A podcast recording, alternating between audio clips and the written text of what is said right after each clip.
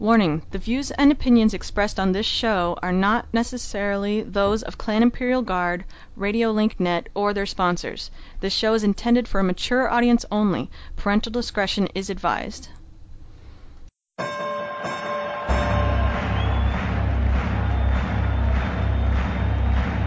Ladies and gentlemen, welcome to the main event.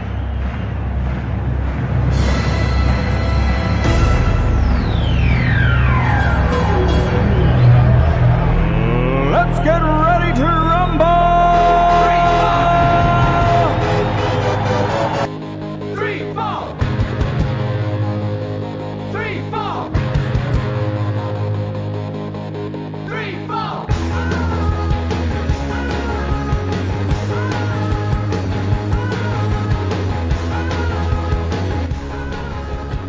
You're listening to the Emperor of Clan Imperial Guard and the Emperor's Court, powered by the Clan Imperial Guard Online Gaming Radio Network. Yeah, baby, that's the way I like it.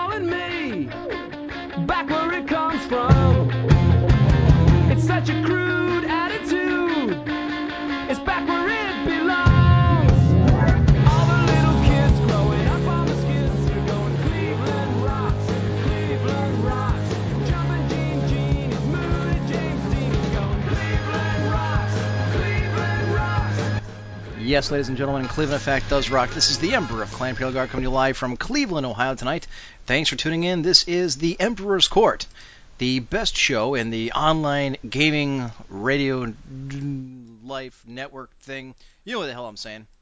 Anyways, ladies and gentlemen, uh, before we get started here, we have a lot of topics tonight. This is a special edition of the Emperor's Court. Normally, traditionally, we only go till 10 p.m. Eastern Standard. Tonight, we're going until at least 11 o'clock, and there's a couple reasons why. Uh, the first being that I have not been able to do the show in the last two weeks. As you know, I went on vacation.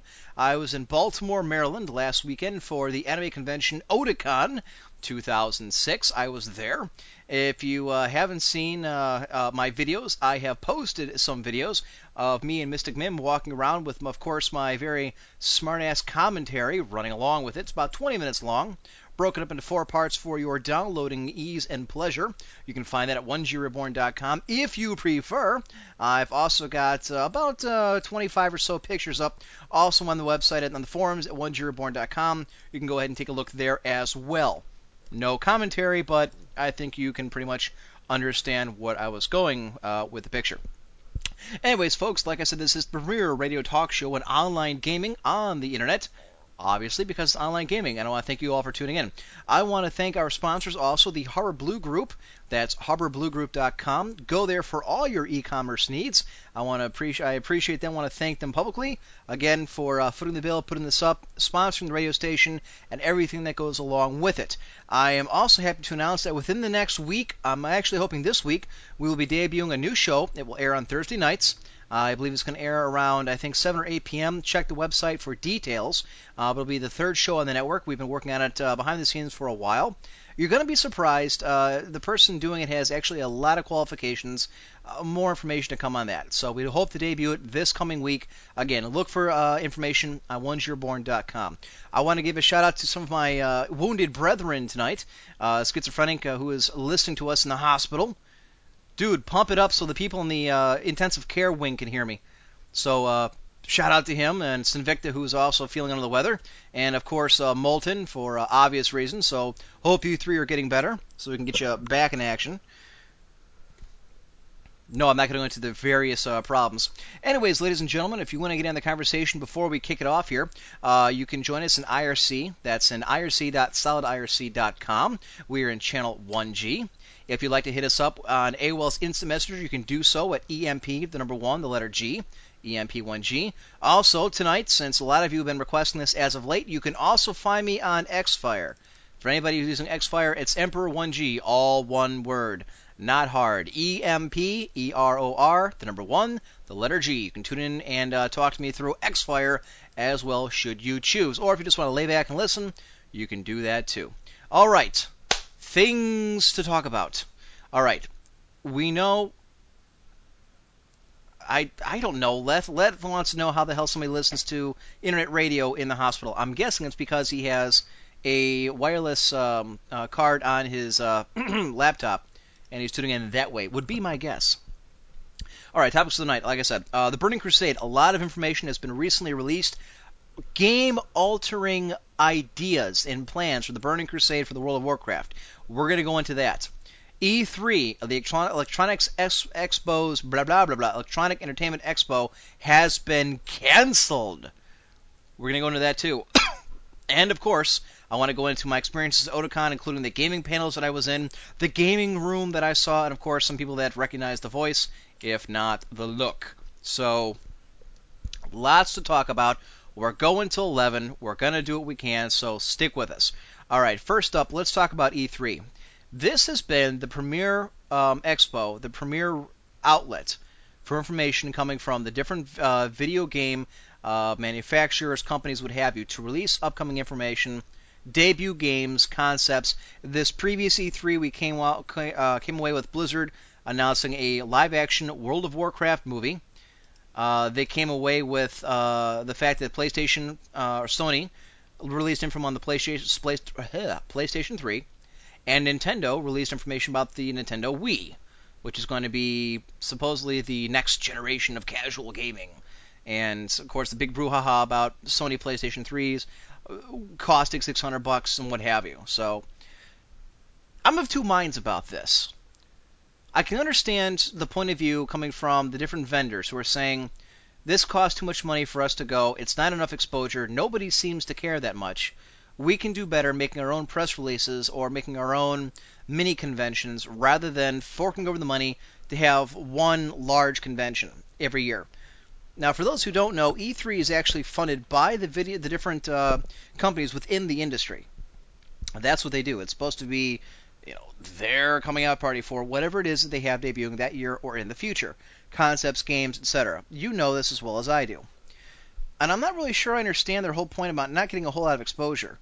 Because the simple fact is, the things that we talk about online, it's not just us, but internet bloggers, websites like GameSpot and IGN and etc. They all do huge write Blue News, all do huge write-ups on E3. And you've got you know, even CNN was there for E3. Of course, they were showing a lot of World of Warcraft shit. The point is, they were there. There was information getting out. It's in the magazines like Computer Gaming World and you know uh, uh PlayStation, you know Power, whatever the hell it is. I understand Asians saying that it's not supposed to be a convention, it's supposed to be a press event. And that's true because not, you know, Joe Schmo can't walk up and get a, a pass and go in. I understand that. But this to me is a huge blow to the industry, in my, my personal opinion. E3 was something everybody looked for. Everybody knew. If you knew somebody who was going to E3 was a mystical quality, you know, how the hell did you get in? Who do you know? Who did you sleep with? That kind of thing. It's not easy and now it's gone. And uh, another uh, part that's another comment that's been brought up by a lot of people in the community has been the fact that people never really cared about the games in in recent years. It was more about the booth babes and uh, what kind of display did they have up. Well, of course that goes hand in hand, I guess, but it has always been about the games. It wasn't about the booth babes. Uh, you know, and for these different industry people who you know have never seen a woman, I, I suppose it might have been a big deal. Do you think any of the women there cared or knew what the hell they were doing? I'm dressed as a what? I'm dressed as Link. Who's Link? To me, it's a big, it's a blow to the industry because here is your your Super Bowl, as it were, your Indianapolis 500. People come from all over the world to see what is coming up in games for this is the Cannes Festival for Hollywood. And they've killed it. Now I believe, correct me if I'm wrong, but I believe they are currently have the funding in place uh, for an E3 for 2007, but there are no plans for them to continue it past next year. After that, it's done. saying the new E3 Expo will take shape over the next several months as currently envisioned, it will still take place in Los Angeles. Describe ESA. Uh, will focus on press events and small meetings with media, retail development, and other key factors. 2007 will not feature the large trade show environment of previous years. And this is where, I thank you, uh, Senton, by the way, and this is where I have a problem with it. You have to make it a big deal. And this goes back to a conversation we've had time and again on this show, as well as you know people we talk about in guild chat when we're playing World of Warcraft, uh, things that we talk about on on the forums and what have you, is the fact that if you want to take gaming to the next level, to get it recognized by the mainstream media, to get it recognized by mainstream, not just America, but world in general, which has been the goal of a lot of us, you need a big event that draws attention like this. It's supposed to be a carnival. It's supposed to be a big spectacle. That's the entire idea, is to draw attention to the games that you are releasing. I mean, if, if Sony uh, pumps out the fact on their website that oh, we're going to sell the PlayStation 3 for 600 bucks, do you think it would still have the same kind of impact? The fact that they released it to a live crowd and they were slammed down. To me, it's more important because there you are. You have a live crowd to react to. You have people there. I didn't say it was canceled, Senton. I said past 2007, that's not going to be the same show, or there are no plans to keep it the same way.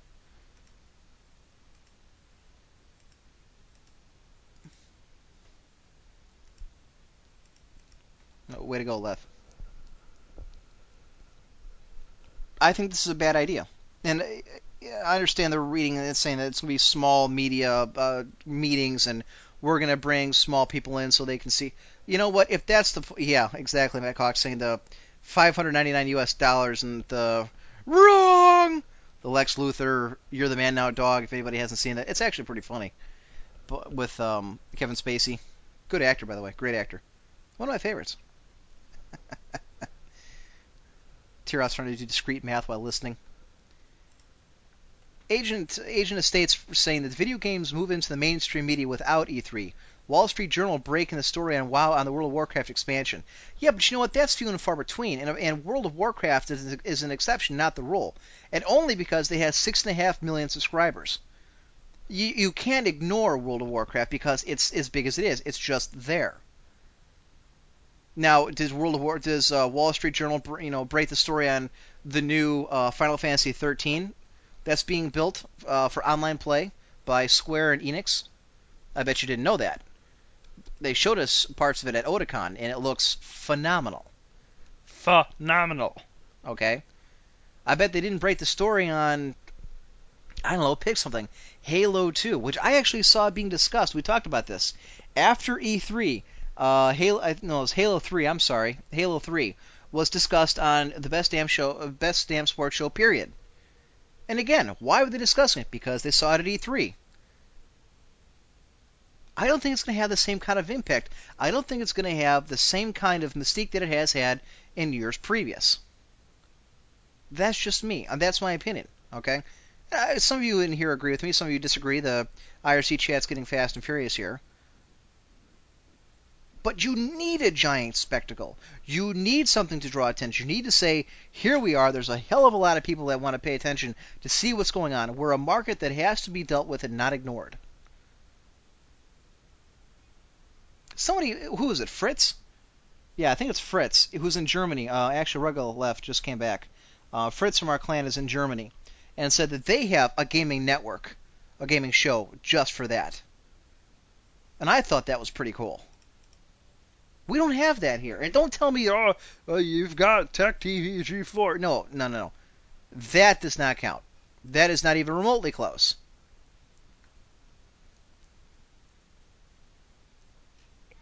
Yes, I understand. I get that. I get that. I understand that point. Just the same. I wouldn't even I wouldn't even mind if there was a rival company that wanted to come out and do something. Anyways, ladies and gentlemen, I got to go take care of something real quick. I'll be back in just a minute to listen to these cool tunes. Again, two minute break real quick. I just got to grab a drink. My throat's getting dry. Be back in just a second.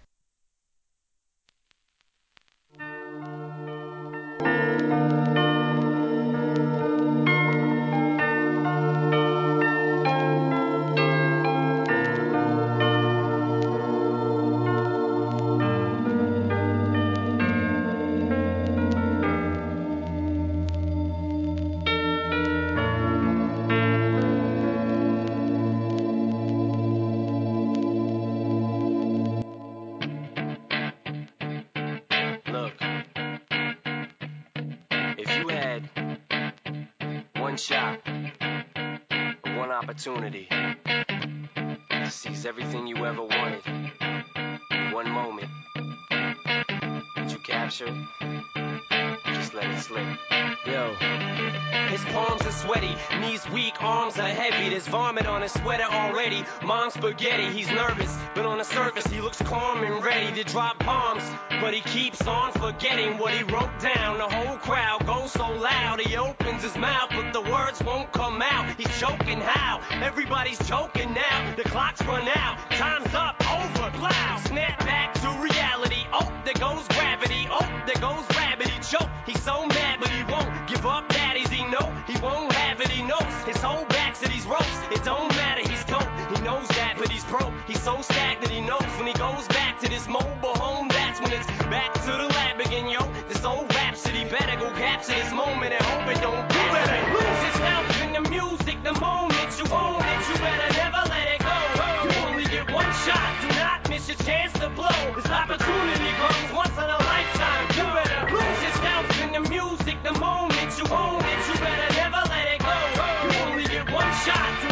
your chance to blow. This opportunity comes once in a lifetime. You better. His soul's escaping through this hole that is gaping. This world is mine for the taking. Make me king as we move toward a new world order. A normal life is boring, but superstardom's close to postmortem. It only grows harder. Homie grows hotter. He blows. It's all over. These hoes is all on him. Coast to coast shows.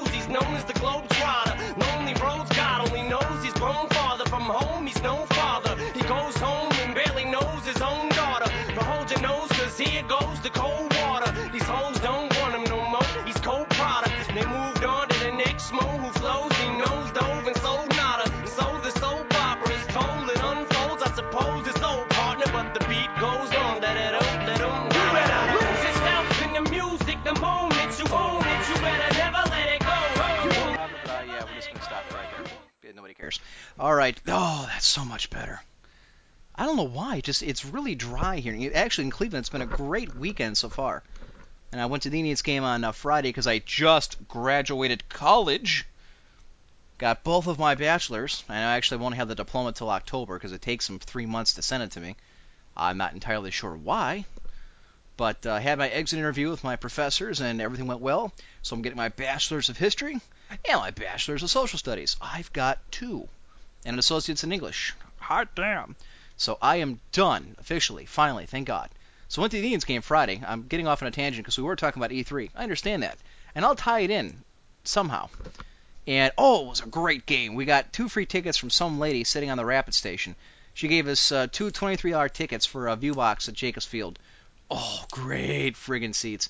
And we got to see the uh, Indians come from behind, bottom of the ninth, triple by Grady Sizemore down the left field line to score three runs, went four to three. Hell yeah. Anyways, it's been a beautiful weekend. It's been in the 70s, not humid, no no rain, no et cetera, et cetera, et cetera. Robo Studios is like, yeah, watch out, they'll probably spell your name wrong. Wouldn't that be the case? Thanks everybody for your congratulations. It's been a long road to hoe. But hey, it's done, and now I can start looking for yet another real job. Yay. I just wanted to finish to say I did. I'm quite secure in the job I have now, but eh, not that I wouldn't mind exploring for something else. At any rate, how does this tie into E3? Well, it doesn't. I just wanted to brag that I just finished college. it's M talking about soccer. What? Shut up, tear off. Apparently, a lot of you disagree. I'm a little surprised by this. I'm a little shocked. A lot of you disagree with me on the uh, E3 issue. A lot of people uh, sitting actually on Xfire too, which is kind of cool, which we haven't done before. But uh, Xfire and uh, AIM uh, telling me that you disagree that E3 was more hype than hope, and and it, it didn't really have any subst- substance behind it. It was just you know TNA next to game booths. Well, yeah, uh, that was kind of the point. What the hell do you think's going to grab people's attention? All right, A- Agent of State it says E3 is exciting. I'll admit that, but the closest I get of following the stuff on the web.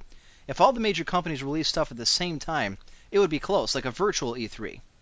Yeah, the problem is you'd have to get a lot of companies to uh, agree to that, and they're not necessarily going to. You know, what happens if you get, let's say, the next generation, next next generation of consoles is getting ready to come out, and you have Microsoft, Sony, and Nintendo all agree to release the information on the same day on, say, one specific website. Oh, but then Microsoft goes ahead and blows the uh, uh, blows the deal by appearing first, by releasing their information first. What then? At least this way, you actually have everybody showing up at one time to release their information. Everybody goes to one specific location expecting to see or hear, you know, what have you. This about this system, this about this game, etc.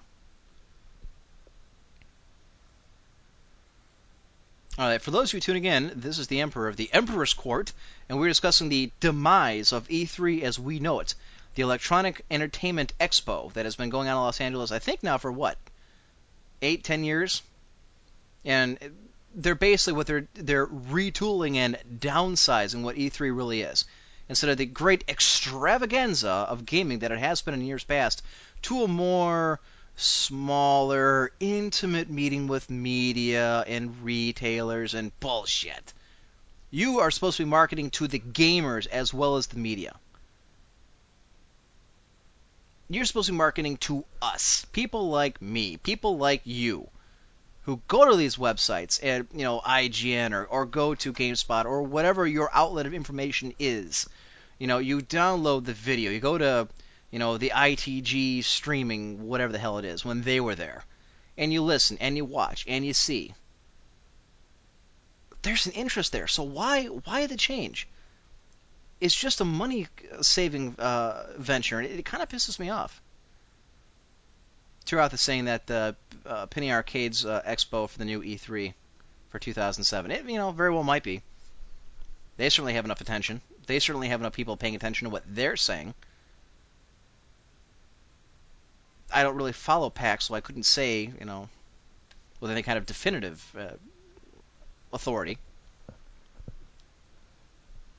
Michael Hawk saying he agrees they need to downsize E3. You know, they need to make it more like a Comdex instead of a DEFCON. Go away. Don't use terminology I don't know what the hell you're talking about. Yeah, speaking of terminology I didn't understand about, look, I get it. I get it. It was from Silent Hill. For those of you who do not understand what it is I'm lamenting about, if you download, I think it's part two or part three of my video uh, from Otakon, you take a look at it. I saw these guys with giant pyramid hats on their heads, and I couldn't figure out what the hell they were from. And I saw people wearing shirts with this. It's from Silent Hill 2. Blinn filled me in. He he set me right. I never played Silent Hill. I don't care for those horror games. That's a that's a Baron von Gosu game. I don't play that crap. Hell, I spent all the entire time in the game room bagging on the console gamers. You have to download that and see it for yourself. But you know, and it's more player focused. Uh, it says agent. All right, DJ Divine Justice is in the house. Our IRC operator. Good to have you in, sir. Well, of course it was player based. That was the whole point. Yes, and there was cosplayers there too. A few, but there were. I'm talking E3, not Otakon. We're trying to keep them separate the conventions here. And of course, it's player uh, player based and focused. It's supposed to be. Like I said, you're not trying to just attract the attention of the media. You're not just trying to attract the attention of retailers. You've got to attract the attention of your customer base, man. That's me. That's you. If you come out with a bunch of bullshit and say, "Oh, uh, we crapped out this game," we're not going to buy it. You've got to post. You got to show the goods, such as it is. I mean, look at how, how many people went ape when they saw the Final Fantasy VII, the, the what was it, the uh, opening trailer and the. Uh, uh, oh, I hate to spoil the game for all three of you who haven't played it, tear off. And the scene where uh, Aeris dies, and they put her in the water. And they showed it on the new uh, technology on the uh, uh, PlayStation 3 the place went nuts. Now, if you download that, and here's why. Okay, th- this is what I was getting to with the Indians game. Right, let's see if I can put it into to focus here. I'm going to turn away from the computer so I don't get distracted by your inane chatter. You ever been to a movie where you see something, something silly or stupid happens, and it's something you wouldn't ordinarily laugh at, but because there's a thousand other people in the in the theater with you, you all laugh because it's collectively more funny than it should be. It's funnier than it is. That if you were watching the same video at home, by yourself or with your significant other, like Tiroth and Dalen, and you were watching a movie, like in their case, they were watching like Bambi, and something happened that was funny, you wouldn't probably laugh if it wasn't, you know, absolutely hysterical. You know, it's the same thing when, I was at Otakon. It's the same thing with going to the Indians game. If I'm sitting there watching the Indians game at home and a, and a cool play happens, or a run is scored, or a come from behind victory, you know, I might, you know, pound the desk, clap my hands, go, yeah, all right. When you're in a stadium with 30,000 other people, like I was Friday night, and Grady Sizemore rips one down the third base line, you go friggin' nuts. You're throwing beer on anybody wearing Royals gear. You're throwing peanuts. You're high fiving the fat guy next to you. Sorry, Highlander. Or, you know, you're high fiving the moron in front of you wearing the Boston Red Sox hat because he doesn't know what the hell's going on. And there's fireworks going on, and all of a sudden it's a bigger celebration than it was than if you were alone. E3 is the same way. If you read about, or if you were to download the trailer, if let's say it's posted on the internet, and you download the trailer, that, that Final Fantasy VII trailer that were used to show off the spectacular uh, specs of the PlayStation 3, you might say, wow, damn, that's pretty impressive. And may not think more of it. You might post your stupid post on the internet where, you know, many of other idiots can see it. But you're in a room with 500 other people and you see this. You're experiencing something together. 500 people, 500 of you, you, and 499 other people are seeing the same thing at the same time. And your reactions are far different you're going to be impacted in a far different way. You're, it's going to be imprinted on your mind. You're going to remember that experience, if not just because of what it is you saw, but because you experienced it with other people. It becomes not just personal; it becomes something more. Uh, it becomes you as part of a larger group. That's what E3 is. That is what they have. That is what the benefit of it is. The Otakon videos are in the gameplay and video section on the website.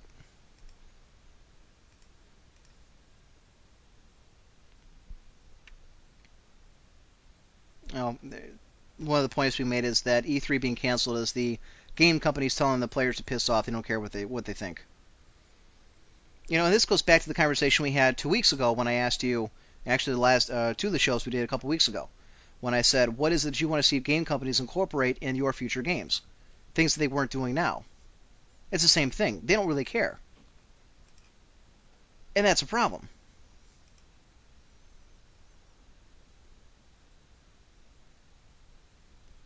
There you have it.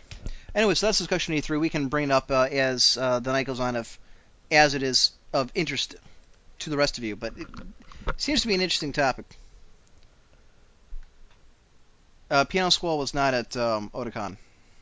He sends his regards. He was at uh, what the hell was it? Anime and Comic Festival or something in San Francisco, same weekend. Anyways, ladies and gentlemen, if you have not uh, heard, Blizzard has recently announced two major changes that will take place in the Burning Crusade. That's right. Now, there had been talk and discussion, and hell, even I had said as much, that until we saw something more concrete, there was no reason to believe Blizzard had finally gotten through their thick skulls that the way they were making the game, raid or die, 40 players or you know or better, or the fact that you and five of your buddies and the Chinese guy you hired to play your character to PvP and rank up playing 24 hours a day, that there was no proof that they had actually changed their mind and changed the force the, the face of the game, making it a more casual friendly. This has changed. I see some of you are new have not heard this. I'm a little surprised. I would have figured as big as Warcraft is that you all would have heard this from your friend. Two things, and there was uh, again there was a bit of a, question by the community as to whether it was true or not until we actually had uh, confirmation from the community managers on the World of Warcraft forums. First being that they're eliminating the way the player versus player system is currently set up rather than you competing against other people to rank up, to hold a specific rank, to get specific gear. Instead, you're going to accumulate points, which will be spent like currency. For instance, think of it as PvP gold that you can then use to spend on different items. So in other words, another in, instead of having to play all day every day for three weeks solid to become, or a month or two months uh, to become High Warlord or Grand Marshal or whatever the hell it is, you will only have to kill 10,000 people and collect 10,000 little PvP coins. Then I can run off to the NPC and buy the Uber armor that I like. So rather than competing against other people or trying to, you're just going to get, like I see, it, a PvP currency that you can collect and then go and buy items with and buy. It's kind of like a, a reputation system, kind of, sort of. So that's a significant change. They are also going to be putting in at least one, new battleground. So you'll have four going. Now, see, Divine Justice brings up, although he's being a smartass, he brings up an interesting idea. He says, buy, Divine Justice buys PvP gold from Chinese farmers. I don't know that it's going to be allowed. I don't think you'll be able to trade or sell PvP currency. It has been mentioned, but I got to believe that you're not going to be able to. To me, that kind of defeats the purpose. I mean, if that was the case, I'd just PvP 24 7 and just sell my earnings. Why bother grinding and killing monsters? Or mobs, rather.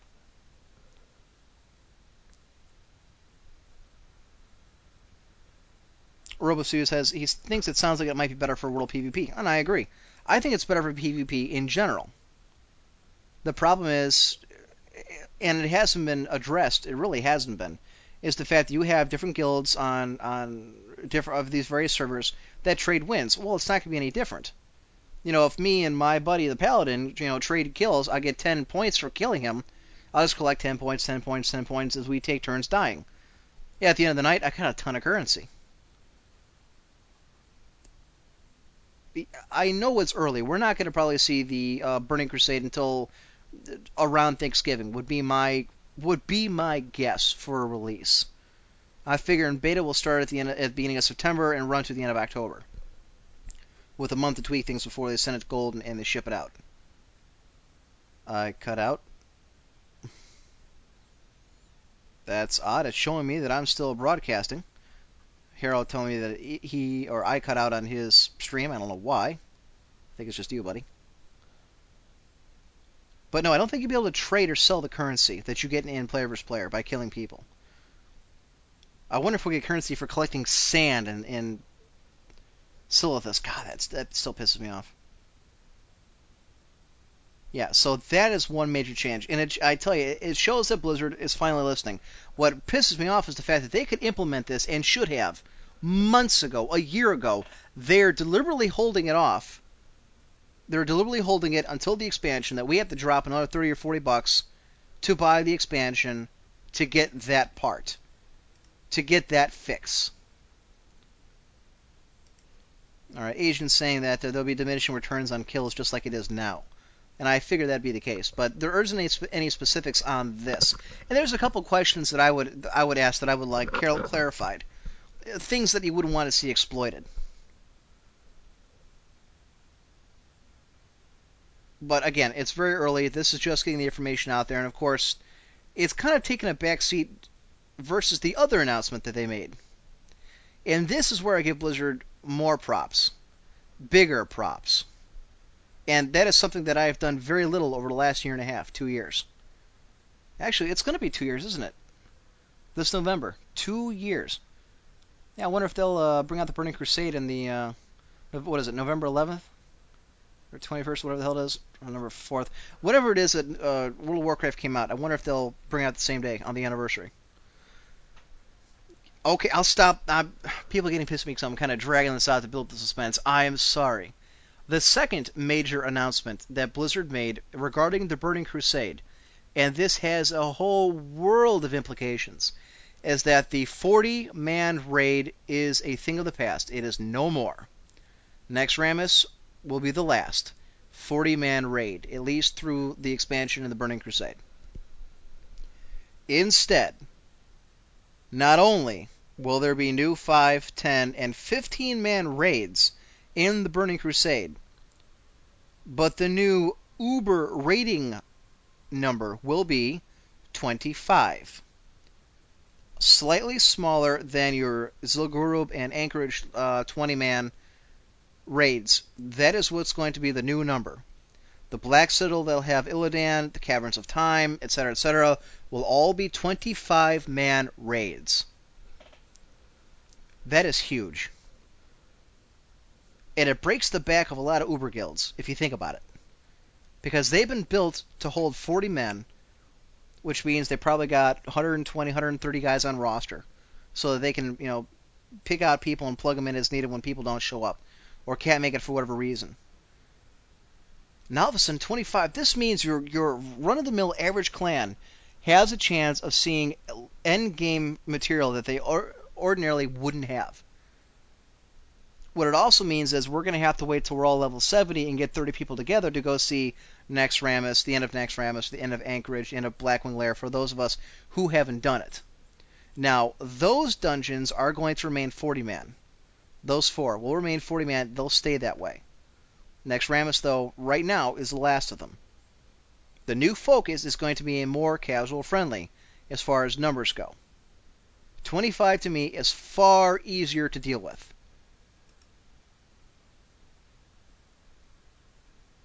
Yeah, okay, hang on. And here it comes. This is what I was waiting for. And I even have it uh, bolted down on my uh, list of notes of possible responses from the audience.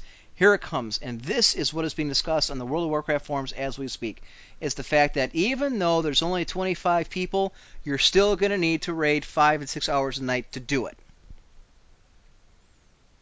That is distinctly possible, and that's a completely different problem. It's it's linked, but it's still different. It's similar. It's a, a synonym, but it's different. This is far easier to do for a lot of clans to get 25 people together. Instead of having to compete against each other, for instead of having to try and convince, you know, dozens and dozens of players to come together, get together, work in groups of 40, which is difficult.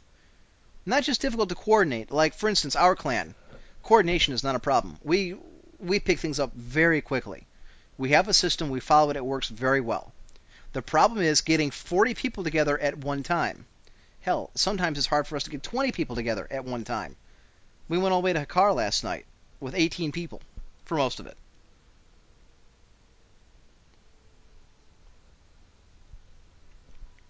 Well, first things first, before we get ahead of ourselves,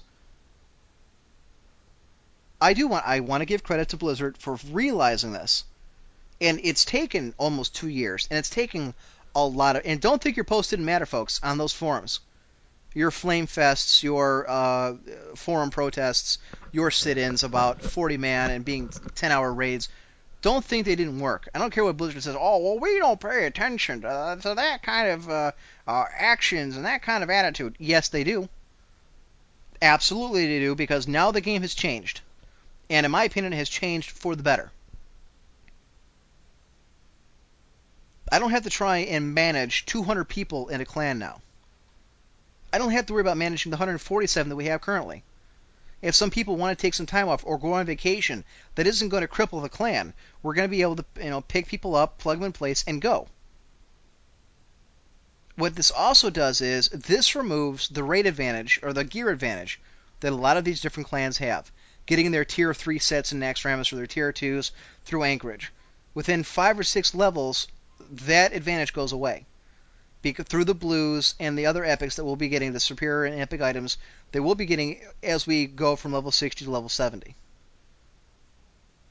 So basically, with the Burning Crusade, at least on paper, for what they've announced, and I am, I will be honest, I will still hold some reservation. I'm still holding back my elation by the simple fact that Blizzard has proven before that they aren't necessarily uh, they aren't trustworthy in following through their game plan.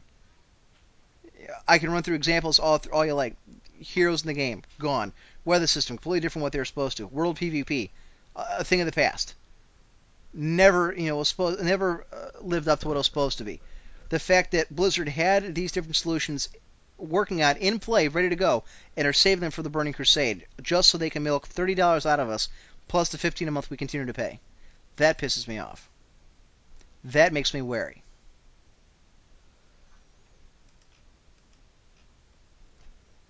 Macox says the only problem with this is that they might make all of Outlands for people who complete Naxxramas and stuff, making the instances ungodly difficult. Yeah, uh, thank you, Agent. Language learning, being able to learn learn another um, uh, faction's uh, language. I don't think Mechahawk that they, that they do that. That they would make the Outlands off limit for any for people, for only people who completed Naxxramas. Everybody else would be would be shut out. The hero's saying he's not worried about it. That Blizzard will balance it out. That's their job. Really, Hero? Are you going to say the game's balanced now? Because I won't. They've had two years to try and balance the game, and they haven't.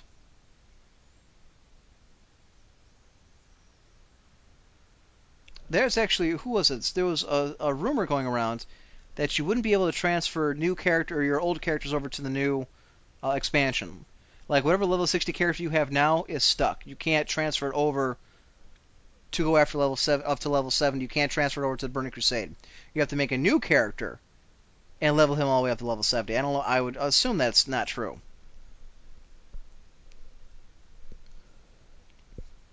But the raid or die mentality has taken a backseat to this. Semi-casuals have are the, are the ones who are going to come out smelling like a rose.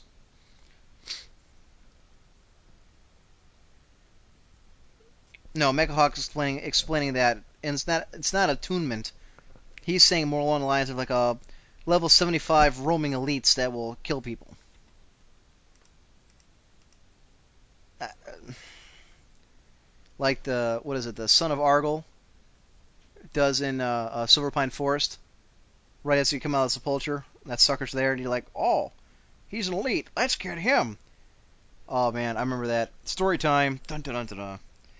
When I was level, I think 18, it was me, Neba, Shmi, I think Metal Spine, and somebody else.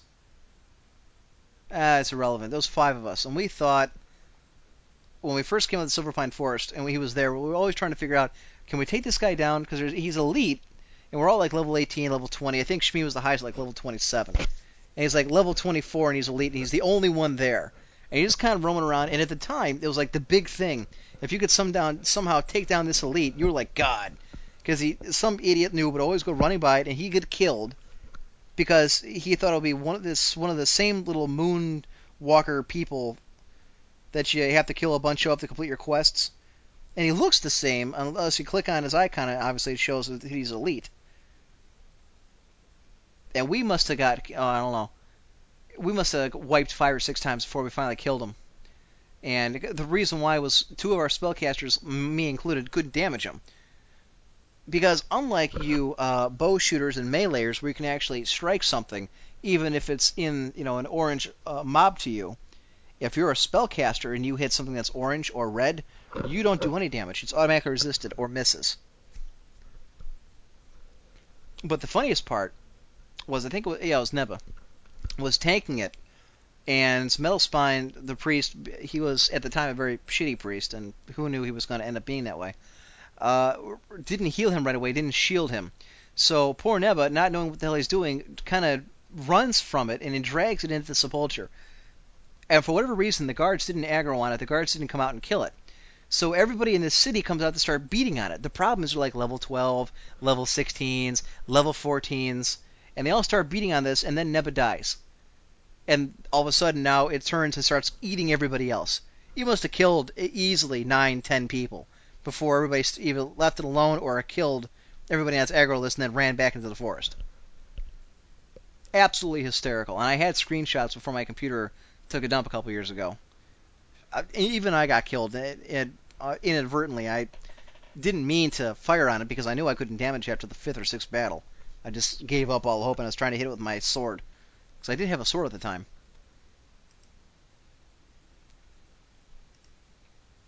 A couple of you asking, uh, uh, semi-casuals, is that the way to go? Isn't that what Blizzard's making their money off of? Isn't that what they should be catering to instead of the Mega Raider? Correct me if I'm wrong. I'm trying to remember my gaming history. Some years ago, some years ago, EverQuest had a shift in idea that they kept on building up and building up level uh, 40 man raids, then 70 man raids, and 100 man raids, or what have you. Then, for whatever reason, there was a change in philosophy, and they moved it back down to like 40 and 25 man raids, and it ended up killing the game because over two or three expansions they had continued to lead people along to make these humongous uber raiding guilds, and then in the blink of an eye they became irrelevant because now you have a raid that you know caters 25 people or 40 people, and you have a raid or a guild that's built to run 50 or 100. Th- the numbers aren't necessarily important. It's a simple fact that these the game have been designed and built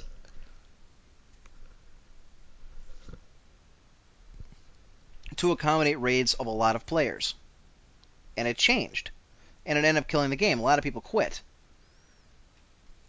Alright, cool, Mech. I'll play it tonight. Uh, actually, if you can get 1.6, I think mine is 1.6 for Barbarian Invasion for Rome Total War. I'll kick your ass later. I don't think that's going to be a problem here.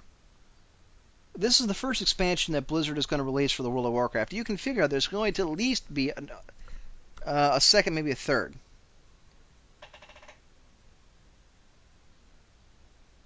But the shift is is happening right at the first expansion. So it's not like a lot of raiding guilds are going to be derailed. They're going to have a chance to adjust and continue. You know, and these people who can run 40 man raids, maybe you'll run two 50 man raids or two 25 man raids instead. Or you can do 25 man and you can have 15 other guys go and do a 15 man raid somewhere else. But you have to understand, of the six and a half million people that have bought this game, I'm guessing an over overwhelming majority have not seen Molten Core, Blackwing Lair, Ahn'Qiraj, Naxxramas, who have no desire to try and, com- and work with 40 other people. And you know what? It reminds me of that one jackass from the New York Times, and Lord knows there's enough of them. Remember he did that interview? Who was it with? Uh, Tigole, I think it might have been, where he basically says, you know, are you going to change your rating philosophy because f- these people who don't want to work, who don't want to play, you know, 40 man raids simply don't want to work with other people. They're antisocial. They don't want to have to uh, learn teamwork and, and compete with other people.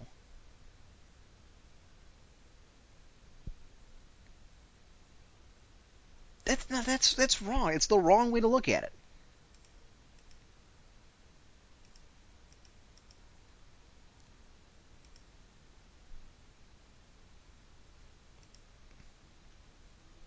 Yeah, I know. I understand. What I'm a little surprised about is, is the lack of reaction from a lot of you guys about this 25 man 25 man raid.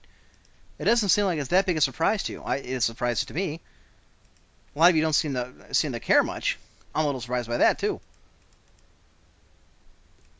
Well, that's the case. You are antisocial fools. That's why we hate 40 man raids. Tiroth hates people. Is it Tiroth hates people or people hate Tiroth? Blinn wants us to bring back DOTA nights. I don't see why we could do that. the problem is with our rating schedule now, we've gone from, yeah, we'll raid two nights a week to, okay, we'll raid four nights a week. We're doing ZG on two nights a week. We're doing Molten Core on two nights a week, so. I think I need to make a Lex Luthor soundboard for raids that will contain eight buttons. Yeah.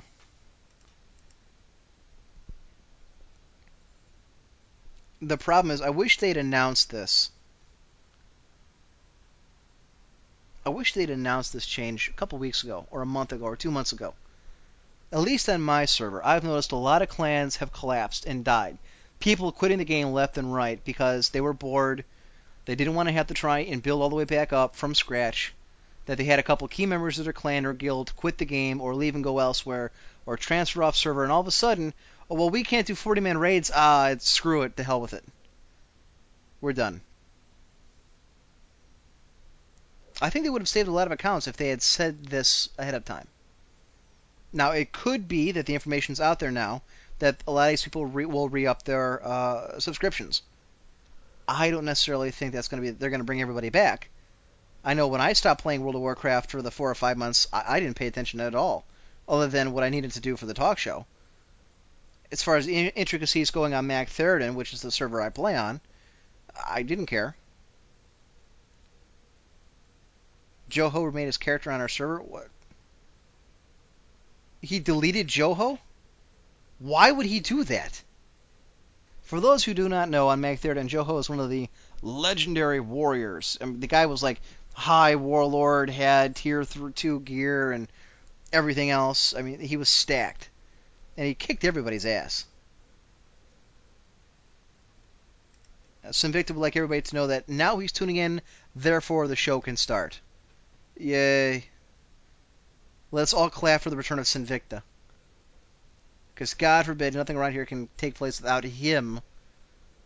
He transferred his character, and now he's rebuilding the character on our. Okay.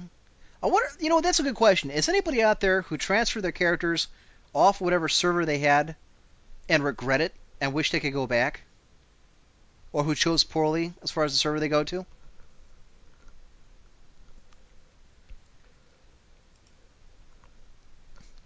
The guild they joined moved the servers and left Requiem in the dust after they transferred.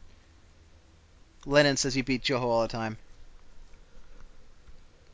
Tyrelth wants it on record that Sin, Sinvicta's a fag. Wow, I didn't hear that. I didn't know that. What a bitch. You transfer servers because your your clan is on the outs. It's declining. In the hopes, and you join another clan that you've made an agreement with, and then they decide once you get there, oh, we're gonna leave. Good luck. Wow. Yeah, you can't transfer characters. What is it? Six months?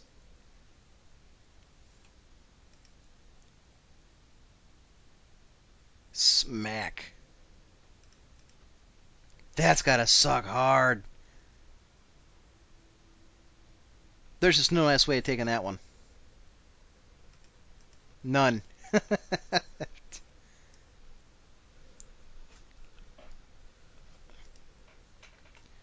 All right, folks, it's time for me to grab a drink. We'll continue this discussion in about uh, three or four minutes. And we're at the halfway mark, folks. We got another hour to go. Trust me, there is a lot yet to come. I have to talk about, oh, my Otakon adventures. Uh, also, if you are interested, you can check it out at onezeroborn.com. I have my videos up that me and Mystic Man took while we were there at the Baltimore Convention Center. So, again, stick with it. A lot yet to come. We got a lot to go to. I'll be back in about two or three minutes. Old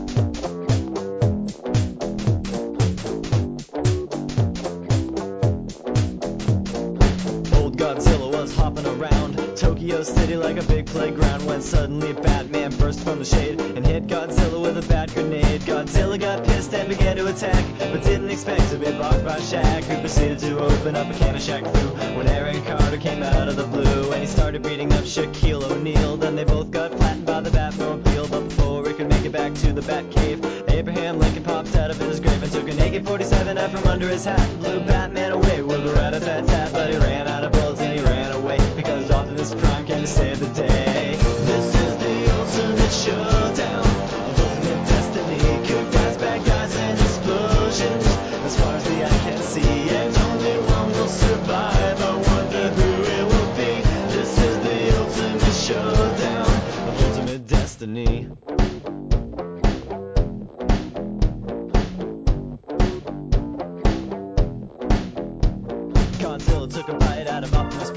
Like Scruff McGruff took a bite out of crime and then Shaq came back covered in a tire track. But Jackie Chan jumped out and landed on his back. And Batman was injured and trying to get steady when Abraham Lincoln came back with a machete but suddenly something caught his leg and he tripped. Indiana Jones took him out then he saw Godzilla sneaking up from behind. And he reached for his gun which he just couldn't find cause Batman stole it and he shot and he missed. And Jackie Chan deflected it with his fist. Then he jumped in the air and he did a somersault while Abraham Lincoln tried to pull balls onto Optimus Prime but they collided in the air. Then they both got hit by a Care Bear stare this is the ultimate showdown.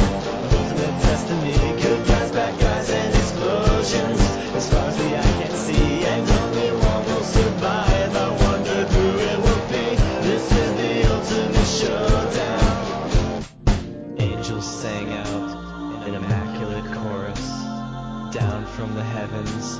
descended Chuck Norris, who delivered a kick which could shatter bones into the crotch of Indiana Jones, who fell over on the ground, writhing in pain as Batman changed back into Bruce Wayne. But Chuck saw through his clever disguise and he crushed Batman's head in between his thighs. Then Gandalf the Grey and Gandalf the White and Monty Python and the Holy Grail's Black Knight and Benito Mussolini and the Blue Meanie and Cowboy Curtis and Jambi the Genie. Robocop the Terminator, Captain Kirk and Darth Vader, Lo Pan, Superman, every single Power Ranger, Bill S. Preston and Theodore Logan, Spock, the Rock, Doc Ock and Hulk Hogan all came out of nowhere, lightning fast, and they kicked Chuck Norris in his cowboy ass. It was the bloodiest battle that the world ever saw, with civilians looking on until the law.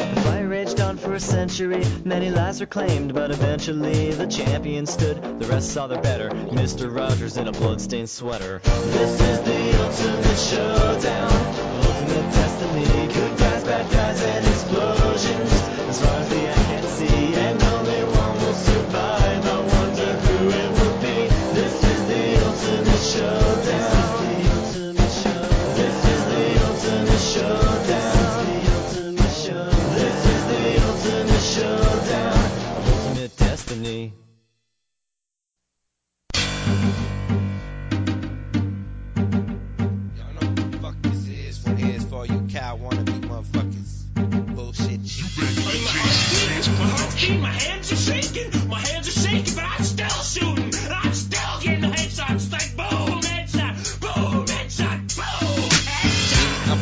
Strike, dust too. It's long A holding the doors, so fuck you.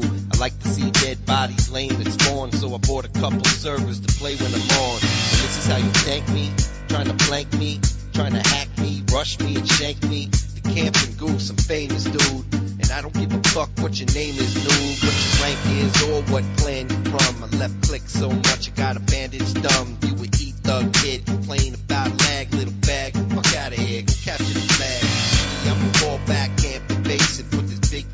off on this bastard's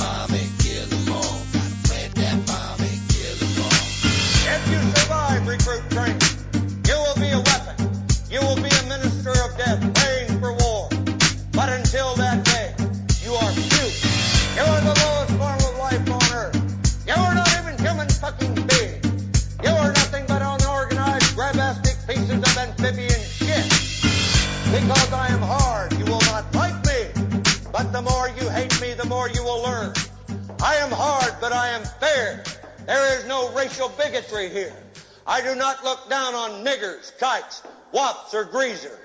Here you are all equally worthless. And my orders are to weed out all non-hackers who do not pack the gear to serve in my beloved corps. Do you maggots understand that? Sir, yes, sir. Bullshit, I can't hear you. Sir, yes, sir. All right, ladies and gentlemen, we're back here again. This is the Emperor of Clan Imperial Guard coming to live from Cleveland, Ohio tonight, and this is the Emperor's Court. And for some reason, my microphone is booming, and I haven't figured out why. That's very odd the way my microphone changes like that, and I, I can't believe it's the new software we're using because it's been in place now for a while. It's not even new anymore. Anyways, ladies and gentlemen, prior to the break, uh, we were discussing uh, World of Warcraft's changes in the Burning Crusade, that their philosophy has taken a complete 180, finally head in the right direction, and I'd given some uh, uh, props to Blizzard for what they were doing. Sorry, I just bumped my mic. By making raids 25 man instead of 40, by making PvP uh, basically earning points that you can spend on gear, as opposed to trying to fight over uh, PvP rankage that requires you to work, you know, 12 hours a day or 18 hours a day, unless you have some kind of illegal that you can hire to do the job that Americans won't do. Anyways, at this part of the show, uh, I'm going to use an hour. We may not use all of it, we may use more of it, but I wanted to give us an hour to discuss my annual trip to Otakon. Now, I do this every year, at least I've done it for the last six years. We've done this show, done my ad libs, or what have you. Okay? Otakon is held every year, usually at the end of uh, July or the beginning of August. It is the biggest East Coast anime convention that there is in the United States. Uh, it, this year, I think they topped out around 25,000 people. They actually had a lot less than they were advertising, but that's neither here nor there. All right, so about 25,000 people crammed into this convention center, which is actually very large. It's about five city blocks, to give you an idea. And all kinds of matter of geekdom takes place here. It's actually kind of fun. It's a lot of fun. It, it can be. And why? What does this have to do with uh, gaming, you ask? Well, usually not much. It actually has uh, quite a few uh, gaming insights that I learned this year that uh, I have not in years past. That being the case, it's just kind of funny, and I will tell you that this is going to be classic Emperor. I have a lot of ranting to do, a lot of making fun of people, especially one group of assholes that ran a panel late Saturday night who thought that they were funny, who thought they could run their smack. And oh, did they not know the gentleman from Cleveland was in the audience? And they were all Ohio State Buckeyes. So I knew exactly where to get them, exactly where to hurt them, and it was fun, and interesting. Unfortunately, they never gave me the microphone. They feared me, as well they should. But I will get to that a little later on. First, we have to start and get there, starting from the time we left to the time we, we got there. Uh, yes. Projects.com. Uh, actually, I think I spelled that wrong. I'm trying to get to one of the websites that was given. Um, actually, it's a panel that we had. Ah, there it is. All right. All right, now that I loaded that up so I can refer to that a little later on. Okay. Yes, I know my microphone is booming again. Uh, folks, again, I'm not entirely sure what the, what the problem is. My apologies if it uh, continues to blow your eardrums out. And I've been informed by a schizophrenic who's listening in the hospital this evening, as we said at the top of the show, that anytime the nurses come in, he mutes me. He doesn't want the nurses hearing my fine Irish voice, and the fact that he might be a little embarrassed by uh, the stuff that he's listening to, with name, you know, words like "fuck" and uh, "dyke" being shouted out as they're walking in the uh, room. And to answer the question before as to how he was tuning in, apparently uh, they, the IT department at the hospital has uh, given him a computer and tied him directly into the hospital's network. He's just not allowed to do a great many things that he would normally do. So there's the answer to that as to how schizophrenic is in the hospital yet listening to the show. That's hardcore, people.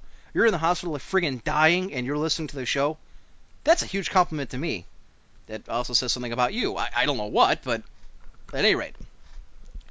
So we started off going to Otakon actually on a very bad foot because here in my little suburb of Cleveland, uh, it happened to be this was last weekend. Uh, actually, not this last, the weekend before last weekend would have been like the last, like July 29th, 30th, 31st, was the hottest days in Cleveland so far this year. We're talking upper 90s into the hundreds. And for whatever reason, they decided to put our little suburb on the rolling blackout uh, list. At least that's what they had told us originally. In fact, that's why I missed. If you remember, folks, a Sunday the, there was no Emperor's Court like there was supposed to be. It's because I was sitting here looking at the wall with no power at nine o'clock at night in the sweltering heat. Now, granted, I don't have air conditioning, but I do have a great many fans, and I can't use any of those fans, and nothing else to take my mind off the heat if I don't have any power. As it turns out, this all begins uh, actually Saturday into Sunday, and we called uh, the illuminating company, who is what we have, called them several times each time they said, "Oh no, you're on the blackout list." That's all. They were trying to make sure that their network didn't crash by the amount of people running their air conditionings. So they put us on the blackout rotation. We're a very small city, maybe 7,000 people all told. Instead of putting the bigger cities like North Olmsted or Strongsville or Parma, which have, you know, 10, 15, 20,000 people in the area, no, no, no, let's not put them.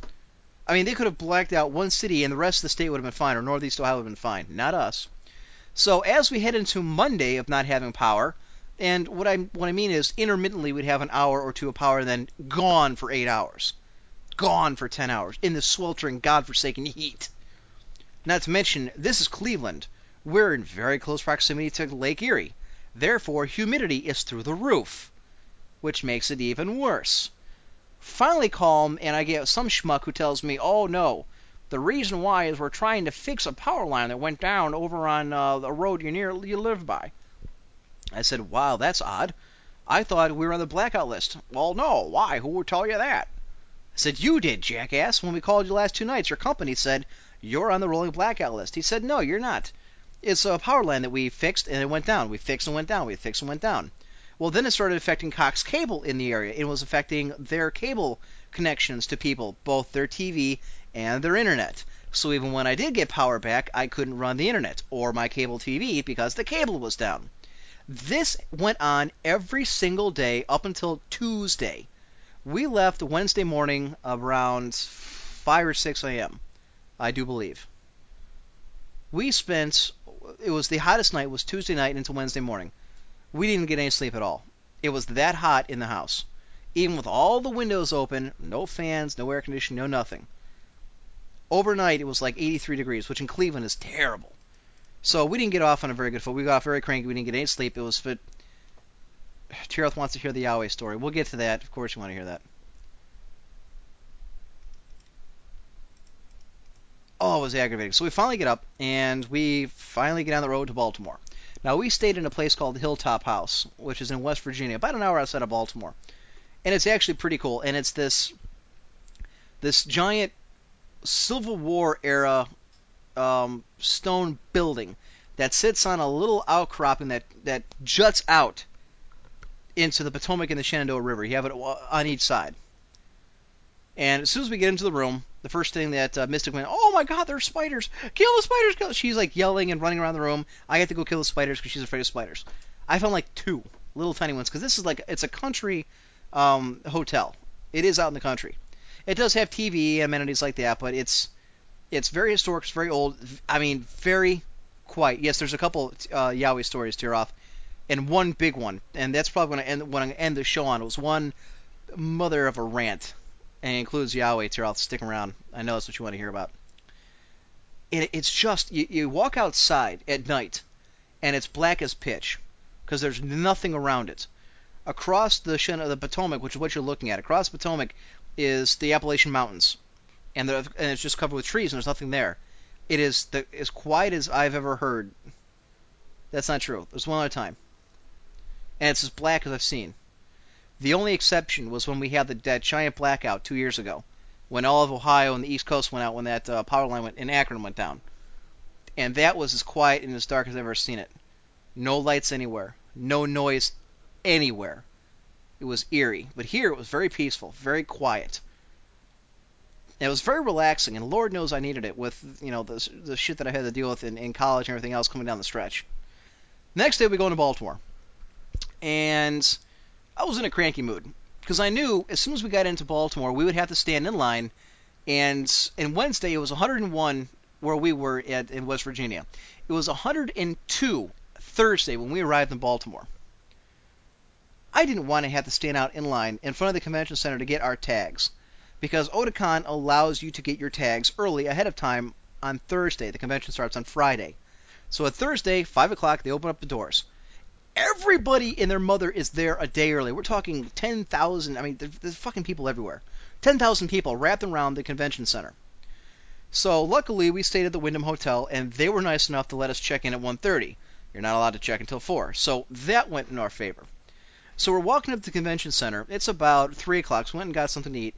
And I'm looking at the convention center, and sure enough, the line is wrapped around both sides of it. We're talking five city blocks here, folks so I look up to the there's the the main. If you take a look at the video, you'll see this. There's a main uh, concourse, and it's like four doors you can walk in, and that's where the line starts. And there's a couple people there with sleeping bags, which is nuts. So I walk around the corner, maybe 200 feet to the corner of the uh, building where it makes a turn down uh, one of the streets. I think it's South Howard. And there's like 20 people in line, and then the line stops. And then there's like a 50 foot gap where there's nobody standing in line. And then if you look up, about 10 feet up is the second floor, and there's a staircase, and there's people along the railings, and it doubles back, double backs against uh, the rest of the building. And just as this happens, I notice people in the front, the people I'm standing next to, start to walk forward, like they just opened the doors. So Mystic Mim is standing next to me, and I jump in line. She's like, "What are you doing?" I said, "I'm getting in line." This is the front of the line. I said, "Yeah." We can't do that. So what are they gonna do? Kick us out? They don't know who we are. We'll just come back tomorrow, or we're getting the back of the line like normal. I, I can't believe you're doing this. What if somebody sees? What if the people in front of? The people in the front of the line don't give a damn. We're get, we're behind them. They don't care as long as we're behind them. The reason why is the people on the uh, uh, above us that were sitting on the ledge weren't paying any attention. They didn't know that they were supposed to come down the steps and then follow the line into the building. The Baltimore Convention Center apparently was worried that the different people outside the convention center might suffer heat stroke and pass out because it's 103 degrees outside, not a cloud in the sky, sunshine everywhere, and this was like 2:30 in the afternoon. It was two and a half hours yet before they even opened up the gates, and there's a lot of people, so I got a line. We walked inside, and they let us stay inside the convention center.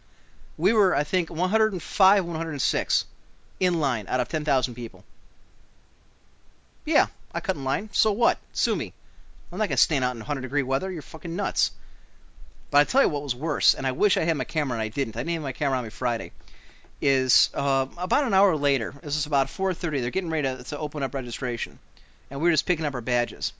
And we were right next to. There's these giant, you know, 30 foot windows that you can see outside, and you can see all these people lined up left and right, you know, back and forth, back and forth, all along the uh, South Howard Street from the where we're facing.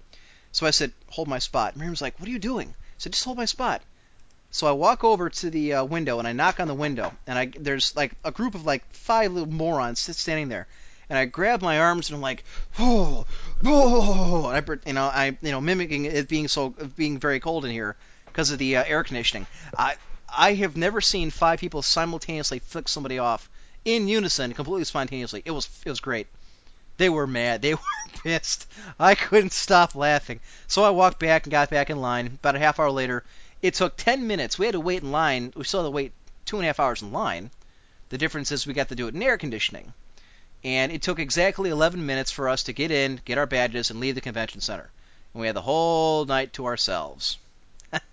yeah. One sad thing, though Max's Bar and Grill, which is right next to Camden Yards, is right across the street from the convention center. And we decided we were going to take in the uh, Orioles Yankees game on Sunday. It was our favorite bar and grill. Mystic Mim went for the crab cakes, and I went for the wings. Sadly, it was replaced by some asshole restaurant owner that turned it into the California fajita. May they rot in hell. Let's have a moment of silence for Max's Bar and Grill. Okay, that's enough.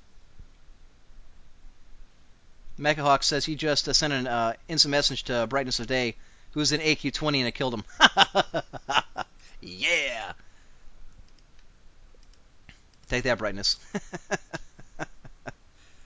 yes, uh, Agent of State wants to know if I checked out any of the webcomic uh, folks, and yes, there was a lot of references to Penny Arcade, a lot of references to uh, Homestar Runner, and uh, Red versus Blue was there as well. They had a booth there, which I, th- I think I got some video of it, which was kind of cool. Didn't get a chance to talk to them, but they were there. Um, there's a couple other things, but let, let, me continue with our story. So we went to Hooters that night. Miriam suggests we go to Hooters uh, for food for dinner, which was nice. Uh, the women weren't as attractive as I had been led to believe. I've only been to Hooters once prior, when I was like 14. We got wings. Oh, they were good. Oh, Hooters wings are so good. Mmm. It's not just the Hooters that are big, it's the wings too, and they were good. So we had dinner there. We went to the hotel. We watched uh, a couple Firefly episodes on our portable DVD player. And went to bed. Friday morning rolls around. So we get up, go to the convention early. Ah, not a problem. And we go in, and there's three things we wanted to see. We wanted to see the anime music video contest, which is always good. We wanted to see the fan uh, the uh, fan parodies, which are basically uh, Miriam with an eye yes, she suggested Hooters. Actually, we ate there three times. And there's a story that goes with the next one, so I'll get to that. Uh, we want to see the Friday Night fan parodies, which are basically. Uh, if you guys like Firefly, you'll like what what happens later uh, on Saturday. Uh, trust me, there's a lot to get to, folks. Just stick with it. Anyways, they're basically movies that are made by fans that uh, that are comical in nature of one way or another, and the third thing we didn't know we wanted to see, we ended up. I'm glad we stopped in. Uh, was this great? Uh, was this play? Uh, this panel being taught by the great teacher Largo, who I have I don't know who he was, and we only went in there because well we were trying to we were watching this panel and. Um, I think it was on the Japanese game. I'll get that in a second. It was so loud. The laughter was so damn loud. We got up and we went in there just to see what the hell's going on. And it turns out that this this great teacher Largo, which I guess is some kid, some guy, I'm saying he's college age, 24, 25, and he goes around to different uh, conventions and he holds this panel where he he just rips apart games. He has like the top 10 games he likes and the top 10 games he hates. And he walks around. And I don't know if anyone's ever seen Ghoulardi, if you're, you know, of a Cleveland uh, nature, you know who Ghoulardi is. But he was walking around with this giant, you know, hat or fake hair or something. We were in the back and it was hysterical. The rules are like no camping, uh, no zombies, you know, no forums, no, you know, cheating, no spamming, and stuff like that. And, you know, he would take questions or suggestions about what game was great, what game was bad. You know, he goes through one of the great games he liked was Bible Adventures, where you can play like Moses' mom and you walk around and you kill bad guys by throwing baby Moses. And then when you clear the level, it says, you know, good job, but you forgot to bring the baby with you. He, he was phenomenal. He was hysterical. It was a lot of fun. It was great. And the whole thing, you know, there was leet speak everywhere. It was very entertaining, very funny. And his website is uh, www.gtlproject.com, the Great Teacher Largo Project. Largo is from Mega Tokyo. I did not know that. Thank you, Agent. What I did not know, I, I wish we had been there for the beginning because the, the panel we went to was actually kind of boring, and we only got to see the last 15 minutes, but it was it was great. Yeah, it's a Mega Tokyo reference. Uh, apparently, people know this. But it was fantastic, and there there had to be a thousand people in there. The entire room was packed. The funny part, the funniest part, was at the end. He had a uh, contest, which he calls it the uh, Great Teacher Largo Zombie Survival Contest. And what he wanted people to do was, after the panel, you had to go around anywhere during the convention or you know on your way home or whatever, and you had to take pictures. You had to take pictures of something that you would use if you were faced with a zombie apocalypse. If you know today zombies invaded your town and you were about to die, you had to take a picture of like a weapon or armor or supplies or something that you would use if you were being invaded by zombies that are attacking the convention center. Take pictures of five things that you would use and send them to him, and he'll pick the five best ones, and then those winners will get like a $30 gift card to like Best Buy or something like that, or $25 gift card. I thought that was hysterical. I thought it was funny. I don't know how many people would probably do it, maybe a handful, but it's a gimmick that was very funny, very entertaining, and I liked it. The funny part, or uh, I shouldn't keep saying the funny part. One of the funnier parts is if it was another weapon or armor or costume that somebody else was wearing, you had to include a description as to how you would get it from them. His argument is if there's a zombie invasion, chances are they're not simply going to give you their weapon. If you need it, you've got to take it, and you've got to explain how you do it. So that was neat. One of the first things I thought of, there was this group walking around. There was this, there were Zelda cosplayers, which are costume players, people who dress up like the characters they're depicting from an anime, from a game, what have you and they were dressed up all in Mountain Dew boxes. And they were a Legend of Zelda group. And there was a guy dressed up as Link, and he had plastered a Mountain. It's really cool how they did it. They had Mountain Dew uh, boxes all over his his like armor, so it was you know the green outfit that he was wearing, and his shield was all Mountain Dew, and he had a sword made of Mountain Dew, and then Princess Zelda was walking around in a Mountain Dew um, dress, and they had you know Ganon there with a Mountain Dew outfit. I don't know why they chose Mountain Dew, but I was thinking, you know what? I like a Mountain Dew sword and shield. I don't like Mountain Dew. I just think it'd be kind of funny.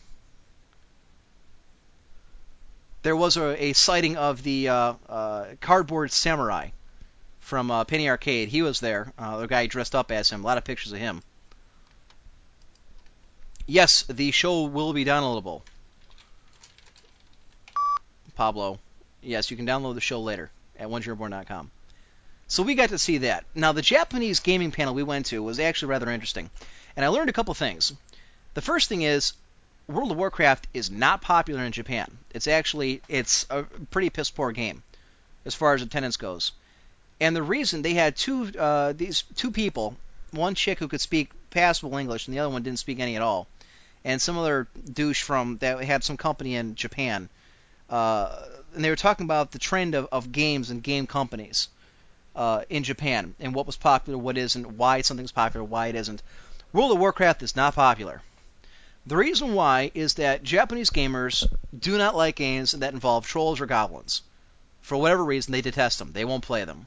The second thing is that the animation of World of Warcraft versus something like Final Fantasy XI or Lineage 2 is shitty. They don't like the animation. They don't like the fighting animation. It's not involved. It's not in depth enough. The third thing is that they like an anime style of characters. Now, World of Warcraft is cartoonish, yes, but not in an anime format, so they don't particularly like it. They, they don't take to it. Games like Lineage 2 are very popular still in Japan. Final Fantasy XI still has a very big and hardcore audience in Japan. Mountain Dew is green and fucking horrible. So the games that we're playing here, eh, Grand Theft Auto, has no market in Japan. It is not it, it is not liked. They like anime anime games, anime style games, lots of fighting. They don't like particularly like that kind. There's no tentacle porn in World of Warcraft. But and I did not know this.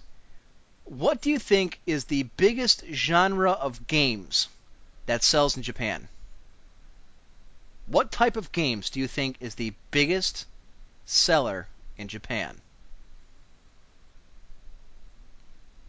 I'll give a second for the delay to catch up to you so you can actually take a guess. Nobody knows. Nobody's going to venture a, a game or a, a guess. Japanese hate good games. The most popular type of game, thank you, Grave Bloom, dating simulators.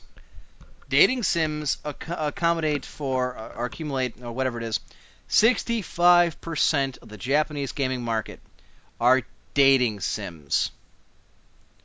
Porn sims, hentai sims, yaoi, which is man on man animated porn, all that.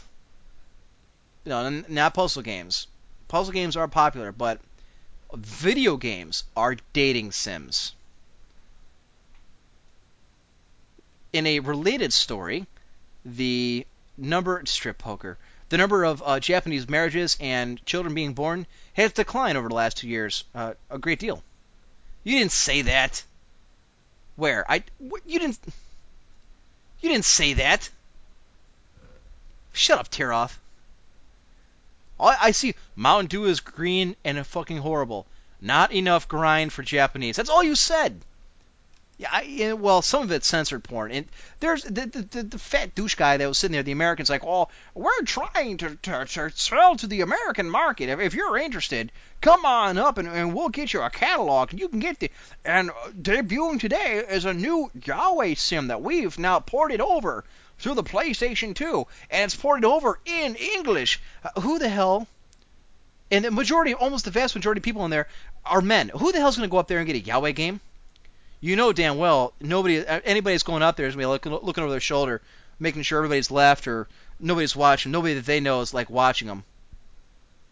You said yaoi dating sims after I already talked about it, puss.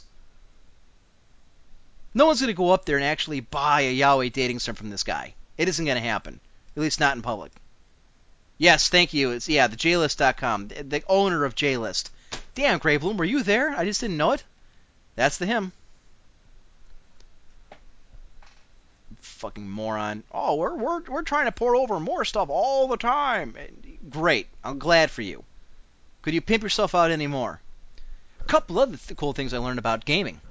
Um, the Final Fantasy and Dragon Warrior series are the biggest selling series in Japan. No surprise there. Uh, they actually showed something from uh, it was uh, yogurt fighting. Doc, it was yogurt fighting was the name of the game. Or yo- no, I'm sorry, yogurting. Y o g u r t i n g, yogurting and it was this this girly, it was very girly anime fighting game that didn't seem to have a point other than it was an MMORPG. It was about pretty much girls and and, and women, and they were fighting, kind of like Final Fantasy XI, but with better graphics. And then they showed a uh, a a cool trailer for a new Final Fan, or sorry, a new Square Enix online game they're working on, an MMORPG. Grey has a suspicious knowledge of yaoi culture. and it was all in Japanese, but I tell you what, it looked cool. The fighting scenes looked cool. I don't know if it made a whole lot of sense, but or had a storyline, but it looked cool. They did a they did a in-panel survey, about 500 people, uh, as to who was going to buy the PlayStation 3 and who's going to buy the uh, Nintendo Wii. I'd say about 25% said that they were going to buy this the PlayStation 3. The overwhelming majority said they were going to buy the Nintendo Wii like 75% of the crowd was nuts. I was stunned. I mean, uh, granted, there's a huge price difference, but you know, still.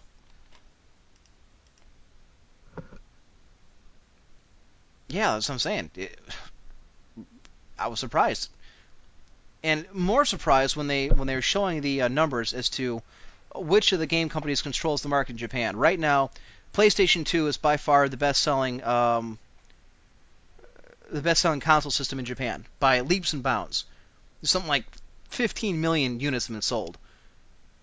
The next closest would be the uh, uh, I think it's the Nintendo GameCube and stuff like that, and that's like a distant second. And then there's the Xbox 360. Nobody bought it. They were they actually went an entire month throughout the entire country of Japan where not one single Xbox 360 was reported as having been sold in a retail store. Xbox has done horribly overseas in Japan, the 360. Oddly enough, the Sony uh, PSP has bombed in Japan. It is it's just flamed out. They're showing uh, sale number two, sales numbers, and the Nintendo DS just controls. The Nintendo controls the console or the uh, handheld market with an iron fist. Now, Xbox sucks in general, not just for the Japs, but for everybody. Well, the problem is, and I agree with the guy from J-List, the fat ass. He was right about this much when he said that the entire point of putting out the PlayStation uh, PSP was that, you know, first you're trying to sell games that you know weren't all that revolutionary or great. Then you were trying to put out, uh, you're trying to get people to watch them on a UMD.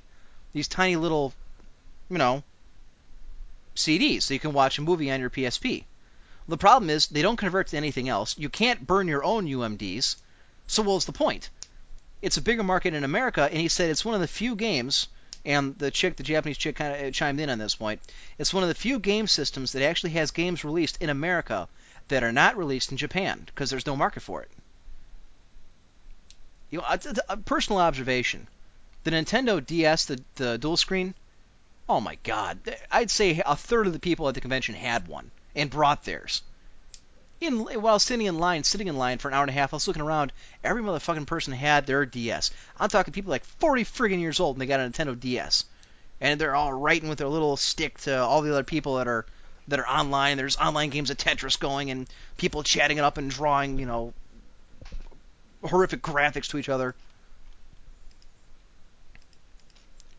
Japanese didn't ha- don't hack their consoles. Yeah, I know, Mecha. like WarioWares or Phoenix Wrights. So I actually got a lot of information on that at that gaming panel. Yeah, I know you can play uh, play wireless. What I'm surprised at is the fact that World of Warcraft didn't port over to Japan very well. But they'll play Lineage. Okay, that makes sense. We'll play Lineage, but not World of Warcraft says I. So later that night, we went to we we we went to the dealer's room, and as soon as you walk in, there's like five giant uh, displays from different game uh, different anime companies like ADV Films, Funimation was there, Genicon or Gension, you know, like industry displays. Then you get into the meat of the dealer's room. The first seven booths that you come to are selling Hentai, Hentai, Hentai, yaoi, yaoi, Yuri, and yaoi in that order. Now, again, for those who don't know, Hentai is animated Japanese porn, anime porn. yaoi, Y-A-O-I, is man-on-man porn, animated porn. That's marketed to girls and women. Yeah, right. There's more guys walking around with yaoi paddles. They're they're they're giant whacking paddles you have to smack people in the ass with, and it, has, it says yaoi on it or yuri. And yuri, Y-U-R-I, is women on women porn, animated porn. This is something that's this is a convention that's marketed to the family, and I mentioned this last year after in my Otakon special, is the fact that the first six or seven booths are all porn. What does that tell you? What does that say to you? And I saw a lot of parents and grandparents with their kids there. What do they got to think? And they're right out there. You can walk right up and look at the display case. I mean, they, they've got it covered over so that you can't, you know, flip it on the back to see any graphics. But the front of it's bad enough.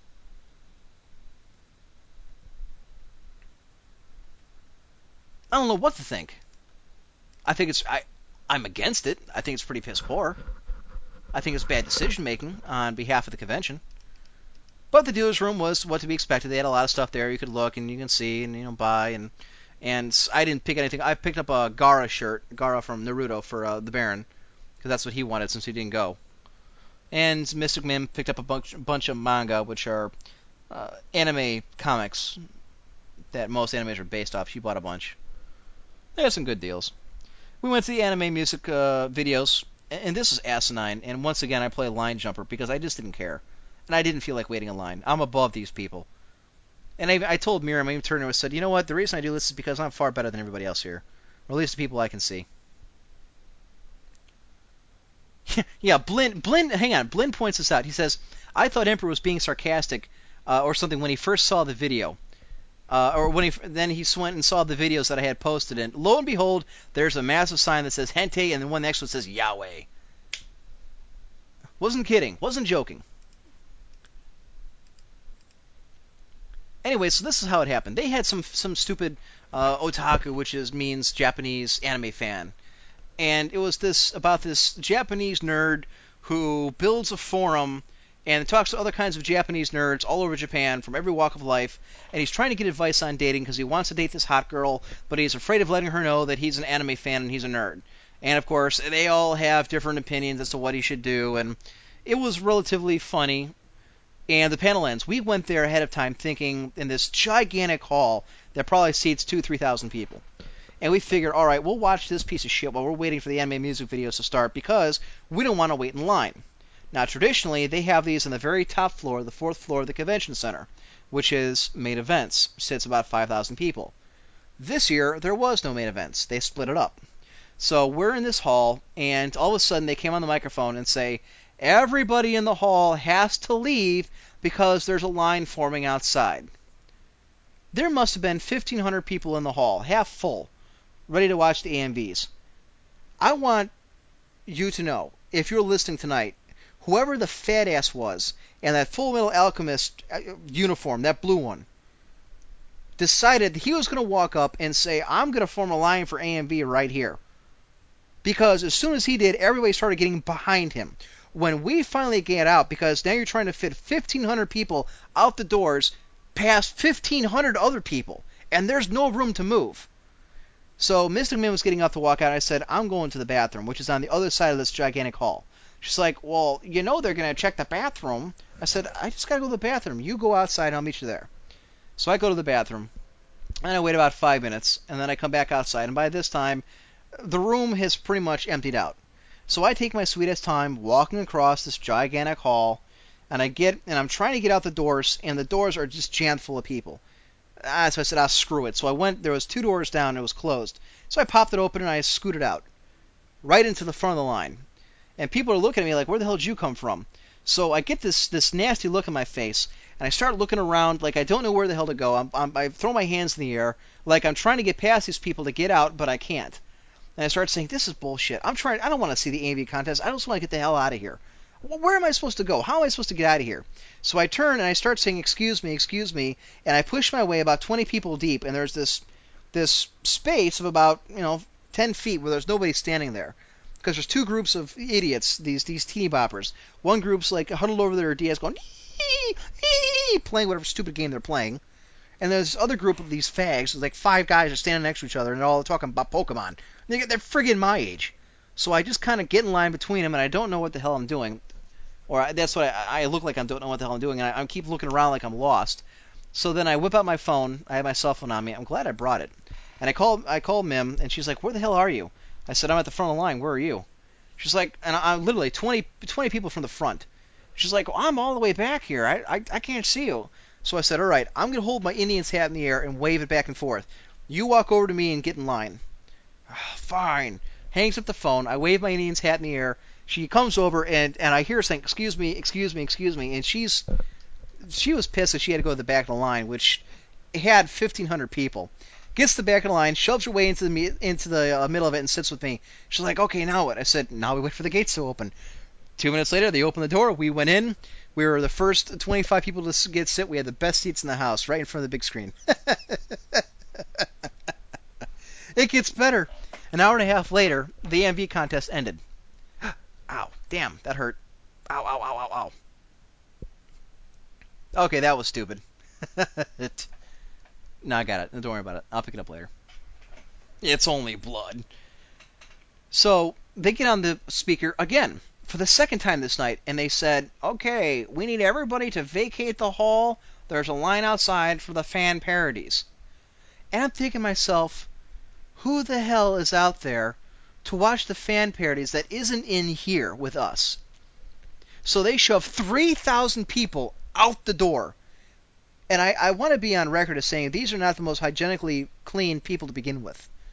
I mean, you can see it's it's kind of like they had the rave on on Friday or Saturday night, the dance rave, and they had like a thousand people jammed into this giant hall where the rave was. You could see the body odor fumes kind of like floating up. You know, if you look down the road during a, like a really hot day and you can see how like all the heat waves.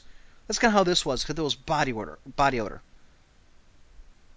If anybody's listening that works for any of these companies that makes like uh, those uh, uh, fresh scent things you put in your cars, you should sponsor the rave, dude. You'd make a ton. Just like hand one of those little little pine tree things on like a neck rope to everybody that comes through and say, "Here, wear this around your neck if you're going to the rave." Do us all a favor. Yeah, I know anime conventions are notorious for smelly people. It's like it, I used all my money on on anime and nothing on soap and water. I hate people. Conventions like this will either make me love some people that I meet or hate everybody else. So we force our way all the way out there, and once again, I grab Miriam as we're walking out by the uh, by the uh, arm, and I pull her off to the side, and I go and stand next to the guy who's the front of line. I said, "Is this the front of line?" He's like, "Yeah." I said, "Do you mind if we pretend like you're our friend?" And he he kind of looks at me funny, and Miriam is standing next to me, and Miriam was wearing. Um, I'm trying to think what she was wearing. She was wearing what is it? Uh, okay, she's left the room. I forgot to ask her.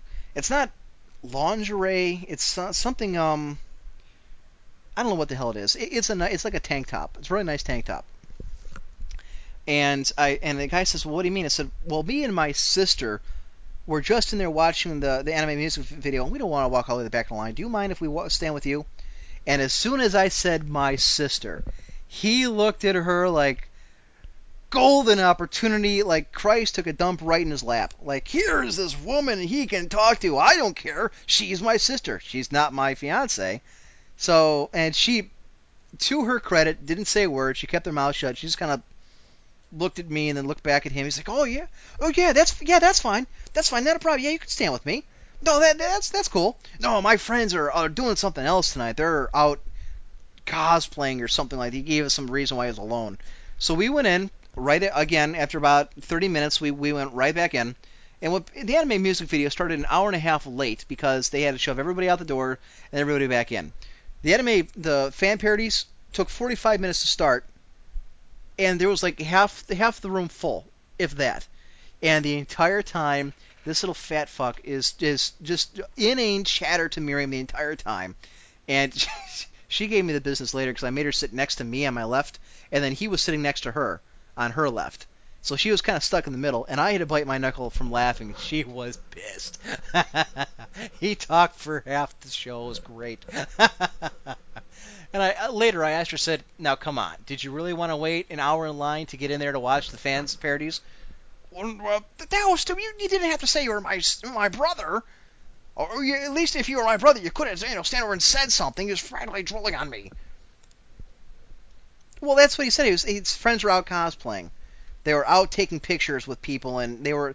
And you know, outside there is this this giant hall on the on the very bottom, which is near where the video uh, panel was that we were in, and where uh, groups of people can get together and you can take pictures. So for all I know, he did have friends. I, I don't believe him, but it's possible, I suppose. But uh, I, I won't go into exactly all that Miriam said, but let's just say that she was pissed at me for the rest of the night. At any rate, so we we watched this this fan parody, and I, if you know any of this, the DDR Club from uh, um, Cornell University, and I'm guessing it was just made up for this movie, but they did this a couple years ago. We saw it last year. They did it in 2004. And I saw how they make a Dance Dance Revolution fan uh, a club at Cornell University, and it's all these Chinese uh, uh, students, the Chinese Americans. But it, it's it was very well thought out. It was hysterical. They added they edited it. They added um, uh, music to it. It was hysterical. Huge props to them.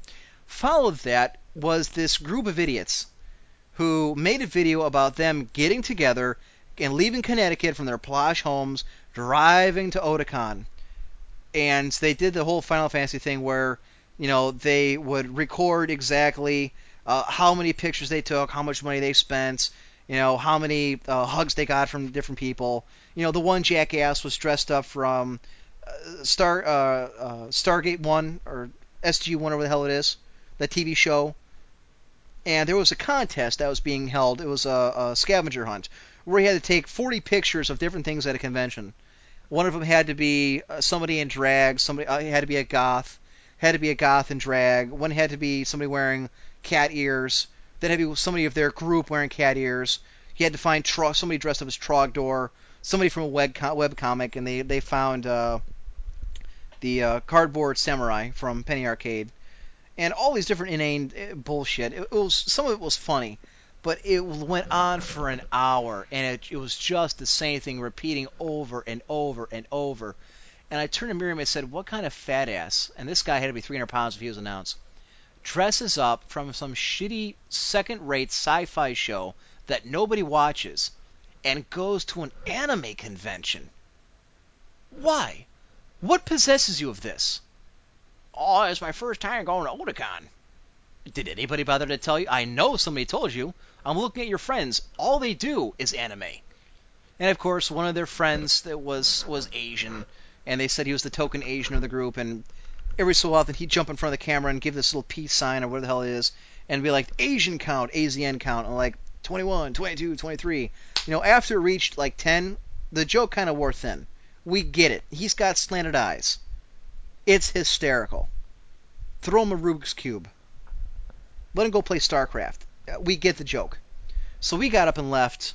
And I, I tell you what was bad, when I felt sorry, was the, the five guys who made this video and their girlfriend are sitting in the audience. And they announced at the start of the fan parody that they were that they were going to be sitting there and they were sitting in front of the uh, projection screen. Well, after 40 minutes into it, there's uh, the chants in the crowd started getting uh, really loud, and finally was, "Turn it off! Turn it off! Turn it off!" We're talking a thousand people screaming this to turn this video off. It had gone on for so long, it was no longer entertaining. So uh, eventually, somebody fast forwards it, and of course, everybody gives a mock cheer and claps and everything because they're fast forwarding this this movie. It goes on. The fast forwarding went on for another 10 minutes. There would have been mass suicide going on had this thing played out. I kid you not. I mean, I, I give you props for going that entire time, making the movie, adding in the, the cool Final Fantasy level thing up, and I give credit to the one jackass who said, Well, I'm level 40. Don't I get a mount now? Uh, the only mount you're going to find is your dog, son. I, uh, I've seen your picture. But uh, I, the World of Warcraft reference gets you kind of points. Which leads me into, as we were leaving, and this is about, oh, 11.30 at night. As we're walking out, there's this guy dressed up as, I'm assuming a wizard, and a guy next up to him dressed as a Pikachu. And he had this giant sign on a pole, and the sign says LFG uh, RC, or I'm sorry, RFC Agamar, um, want tank and healer, L O L Z O space R L Y. And I wish I again I didn't have my camera on. I wish I was there. Yes, seppuku. If I'd had my camera, I would have taken a picture. It was it was funny. Brightness of day. Fuck you. CG, SG1 is a good show. No, it's not. SG1 is not a good show. It's not even a it's not even a mediocre show. It's got 200 episodes, and I, I can't fathom why.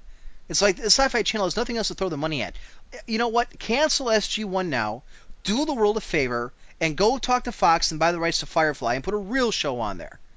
We're going to go through a Stargate. Look, you can only go through the Stargate so many times with guys with machine guns before it becomes the exact same show every single week. Look, there's hostile aliens on the other side. I get it. Apparently, nobody in the universe likes us. I've seen like one show. The movie was great. Uh, the TV show on an okay movie is not.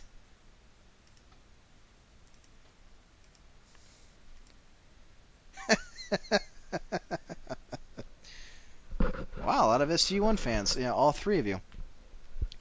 But that begs the question. It wasn't just it wasn't just this guy. I mean, there's somebody that dressed up as Ghostbuster, somebody dressed up as V from Vendetta. I got one picture of a guy, of a, a some Chinese girl dressed up as um, uh, dressed up as Brian from uh, Brian Griffin from the Family Guy. And I've got the picture on the website. That one is great. Oh, that was such a good costume. I think they just must have paid somebody to do it or bought it. It, it looked professional. I mean, but this is what I'm talking about. There's uh, people dressed up from oh, what the hell is that stupid thing? Uh, some somebody there dressed up as Beetlejuice. It's like this is an anime convention, not a con- not some uh, dumbass convention.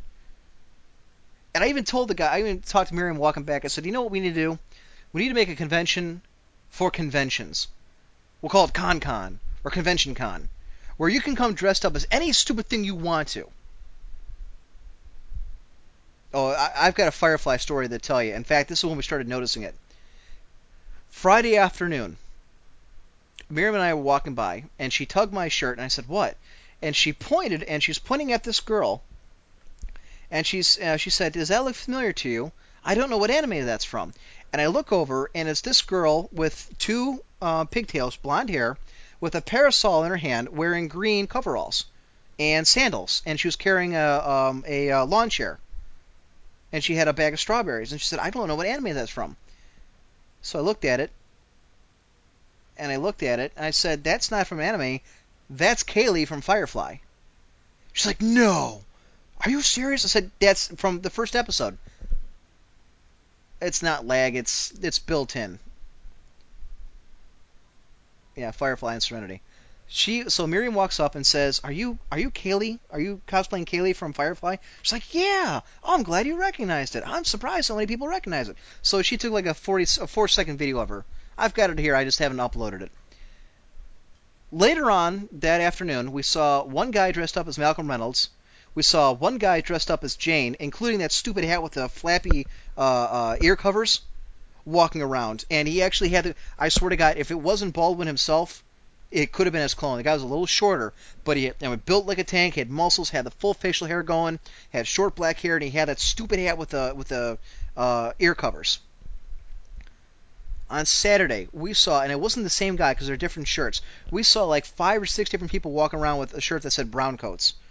You know, nothing keeps them down the brown coats. You know, F the Alliance, rule brown coats. We saw one guy that had this Japanese or this Chinese kanji, and then over that was Serenity.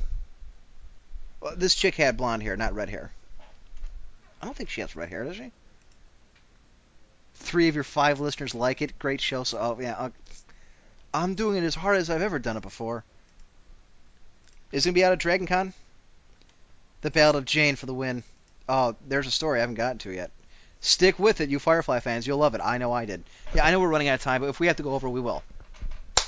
So that ends Friday and we go, we went to Hooters for dinner actually too. Uh, again, Miriam's suggestion it was a lot of fun. Saturday morning rolls around, we get out and we figure that there's nothing going on until about one o'clock that we want to do. So we decide we we take some film.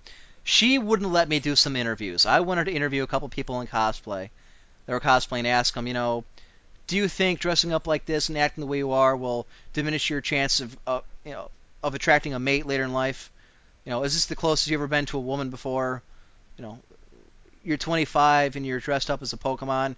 Do you think this says something about your mental stability? I mean, I had a whole list of questions lined up, and she wouldn't let me ask any of them. I was, oh, I was pissed. Oh, I see Air for Life is here. For those who do not know, Air for Life is uh, one of our show hosts. You can download his show, A State of Warcraft, every Wednesday from the website at onezeroborn.com. For all of you, all of you who are interested in the Warcraft 3 and the Frozen Throne, definitely check it out. Well worth it. He does some some discussion. He does some games. He always has a map of the week. Uh, does some shoutcasting. Definitely worth it if you're a, a Warcraft 3 fan.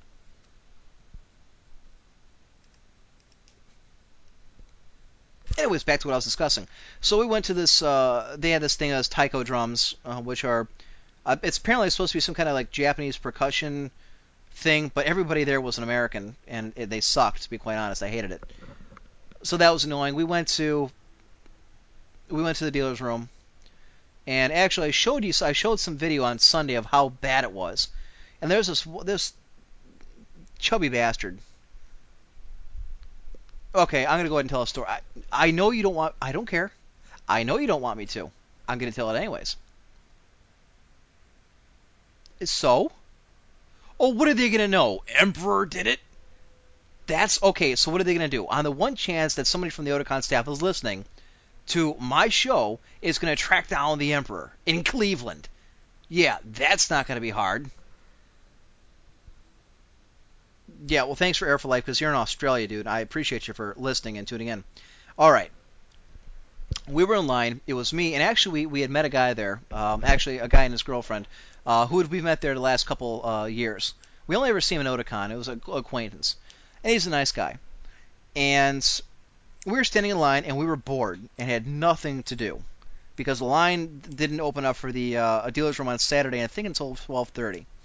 So we're sitting. It's a, it's about 12 o'clock, and we're sitting way back at the other end of the room where the the uh, is, the uh, uh, this Roman ship that was in Ben Hur. I took a couple pictures of. And I, I turned to him, and his name is Jason. I said, "Hey, Jason, I got an idea." He's like, "What?" I said, "Let's go around and tell people that they canceled the uh, masquerade."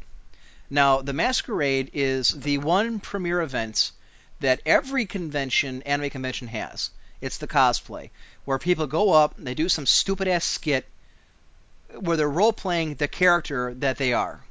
Let's say you dress up as Naruto and your buddy dresses up as Sasuke and your your girlfriend dresses up as Sakura. You go up there, you make a fool of yourselves in front of 5,000 people, then you go sit down, and then the judges, you know, rate you based on your how good your skit was and how good your costume was. It's like Saturday Night Live on Down syndrome, to give you an idea. And there's, I mean, I'd say half the convention is wearing a costume at least one day out of out of the convention. So he's like, why would we do that? I said, because we're bored. And Miriam was there, and I forget his girlfriend's name. Um, I want to say it was Amy. I could be wrong. So I said, just follow my lead. So I pick up my phone and I open it up and I pretend to talk to it, and I, I kind of take a couple steps back because there's these these kids behind us and they're dressed up as um, uh, card captors. I, I've never seen it, but that's what Miriam said it was. And I said, "What? They canceled the cosplay? Are you serious?" and then I pretend like um, and I can see them kind of turn and look at me, and I, I'm looking at my phone like really like shocked, and I don't say anything for a second, like I'm listening intently what they're saying on the other end of it, and I said, I can't believe that's fucking bullshit. What, were we gonna do for the cosplay? We were gonna go up there. We had a skit ready. They didn't tell us this. And and they they're just shocked. And uh, Jason, he's trying to laugh, so he walks over and he walks up and he walks off to the side and there's another group of people, and he he he pulls out his phone and he does the same bit, except he's doing it far enough away that the people behind me they don't see it. So I said, oh, fuck that. So I hang up my phone and I, I shake my head and I'm and I'm facing them, but I'm looking down at the ground. And I'm talking to myself. I can't believe those sons of bitches. They canceled the cosplay. They didn't tell anybody. It's five hours till we go on on stage. This is bullshit. So and the one girl says, "Are they canceled the cosplay? Otakon's cosplay?" I said, "Yeah." Uh, my buddy just talked to him. He said, and I pointed over to this at the very front of the line was this very overweight staff member. I call him staff member hard ass because he kept on yelling at people who weren't standing in, inside these these taped off these red taped lines. And he kept on shouting, "This line is your universe. You have to stay within your universe." And then he would, you know, go up and down the line, and he'd, you know, pick people out who weren't quite standing within this this taped off line, and he'd point him out and gesture, and he'd, and he'd yell at him. He's a real asshole. And I turned to the lady, and I, or this, this little girl, could have been more like 16, 17. I said, "Yeah, my buddy." And I pointed at this the staff member. I said, "He's at the other end of the line." He said, "That guy, that staff member right there, just told me, or just told him that there's no cosplay tonight, that they canceled it."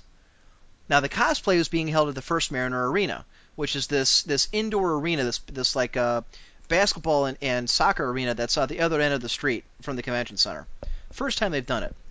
So, so I, I walk over to where Jason is, and he and he's this he's gesturing. I see him gesturing to this other group of guys, and I go up to him and stand next to him, and they say, and the one guy says, "Wait, wait, wait, wait, where did you hear this?" And I kind of interrupt Jason. I point to this fat guy down the hall, and I point to him. I said, "That guy right over there just told me himself. I just went up to him and asked him, and he said that there's no cosplay tonight." He's going around telling everybody that the masquerade's been canceled tonight. This is bullshit. I can't believe they're fucking all of us. That's the only thing we come for. So all up and down the line, you start hearing people. Ch- I I'm telling them it all. Yes, I am. Y- yes, I am. Okay, what are they going to? Tell us we can't go next? Hang on. Oh, come on. How are they going to know who it is? Oh, do you care? Do you do you care? Chances are we're not even going to go to Otakon next year. Oh, whatever. It's funny. Mim doesn't want me to tell you. I'm going to tell you anyways. Don't. Ow! so, all up and down the line, news spreads like wildfire that the masquerade's been canceled. And everybody, and you can see it. You can see everybody kind of turn and look down the other end of the line at this one staffer who's just standing there, and he's still talking to people, and he doesn't know what's going on. He has no clue.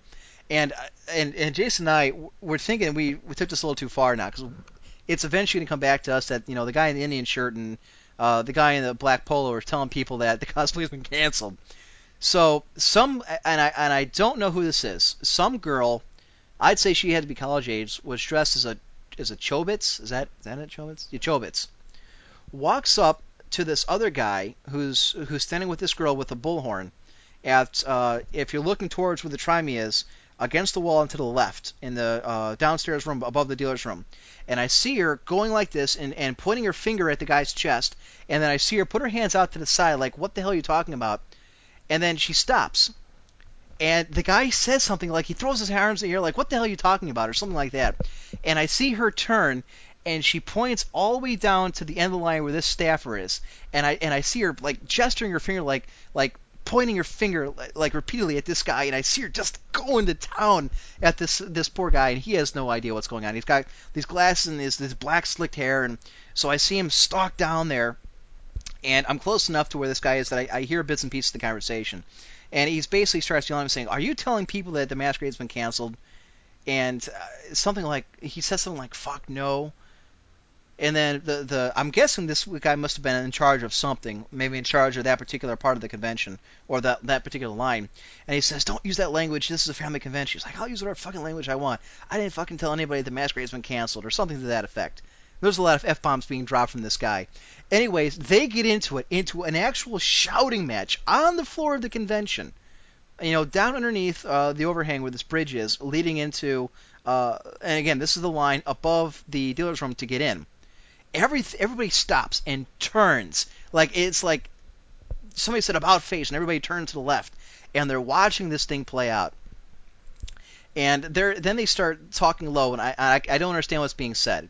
All I know is uh, to end it all. The guy the the Stafford hard ass says fuck you and fuck your convention. He takes his badge off throws it at the guy's chest and storms off as I see him walking away and I see him go up the escalator, the guy gets on his, his walkie-talkie. they all had these. Um, what wasn't a walkie-talkie? It was a, a radio, and they all had it attached to their shoulders. Only some of the staffers had them, so I'm guessing those guys were in charge. And I see him say something into him, into his uh, microphone or his uh, walkie-talkie, and the guy goes up the escalator, and we watch him, and he goes to the right because it's there's like glass railing, so you could see him and he's kind of pushing his way through the people. Then he heads back up, down towards the main doors of the convention. He gets about 50 feet, and it takes a minute because there's so many people. He can't just go up there and press his way through, and he's a big guy to begin with. I see him stopped by two new, two other staffers, and it has security written on the back of their their um, shirts in white lettering on their black shirts. It says Otakon staff in the front, and then security in the back. Now, looking at these people, they are security in name only.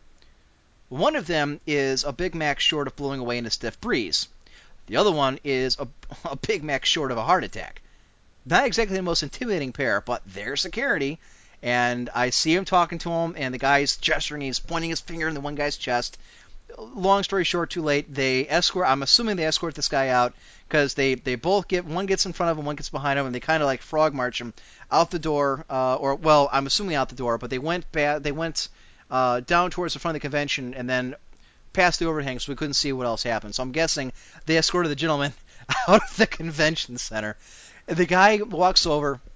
The guy in the ground, in the meantime, walks back over to the lady, to this girl that's sitting next to him, and I see him take the bullhorn. He puts the bullhorn to his lips, and he walks up and down the aisle saying, uh, "My your attention, please. I want to put a rumor to uh, to bed here the cosplay has not been canceled. It is still going on. That was only a rumor. We've taken care of it. There is no problem. The cosplay will take place. Everybody starts cheering and clapping, and the one the one girl comes behind me. She pats me on the back. She's like, "Thanks for telling us. If you hadn't said anything, who knows?" And the the three guys that Jason was talking to, and he's still talking to him. I see him. Sh- they all come up and they shake his hand, and and the one guy pats him on the shoulder, and he comes back and says, "Man, they were thanking me for saving the cosplay."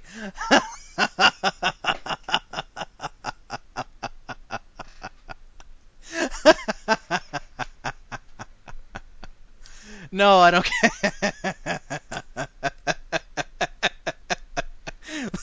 that poor bastard. He had no clue what was going on.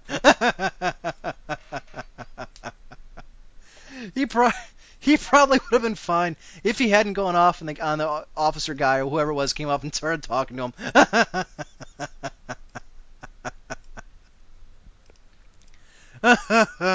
Uh, I'm a bastard. All right, all right, all right. Uh, all right. Uh, later.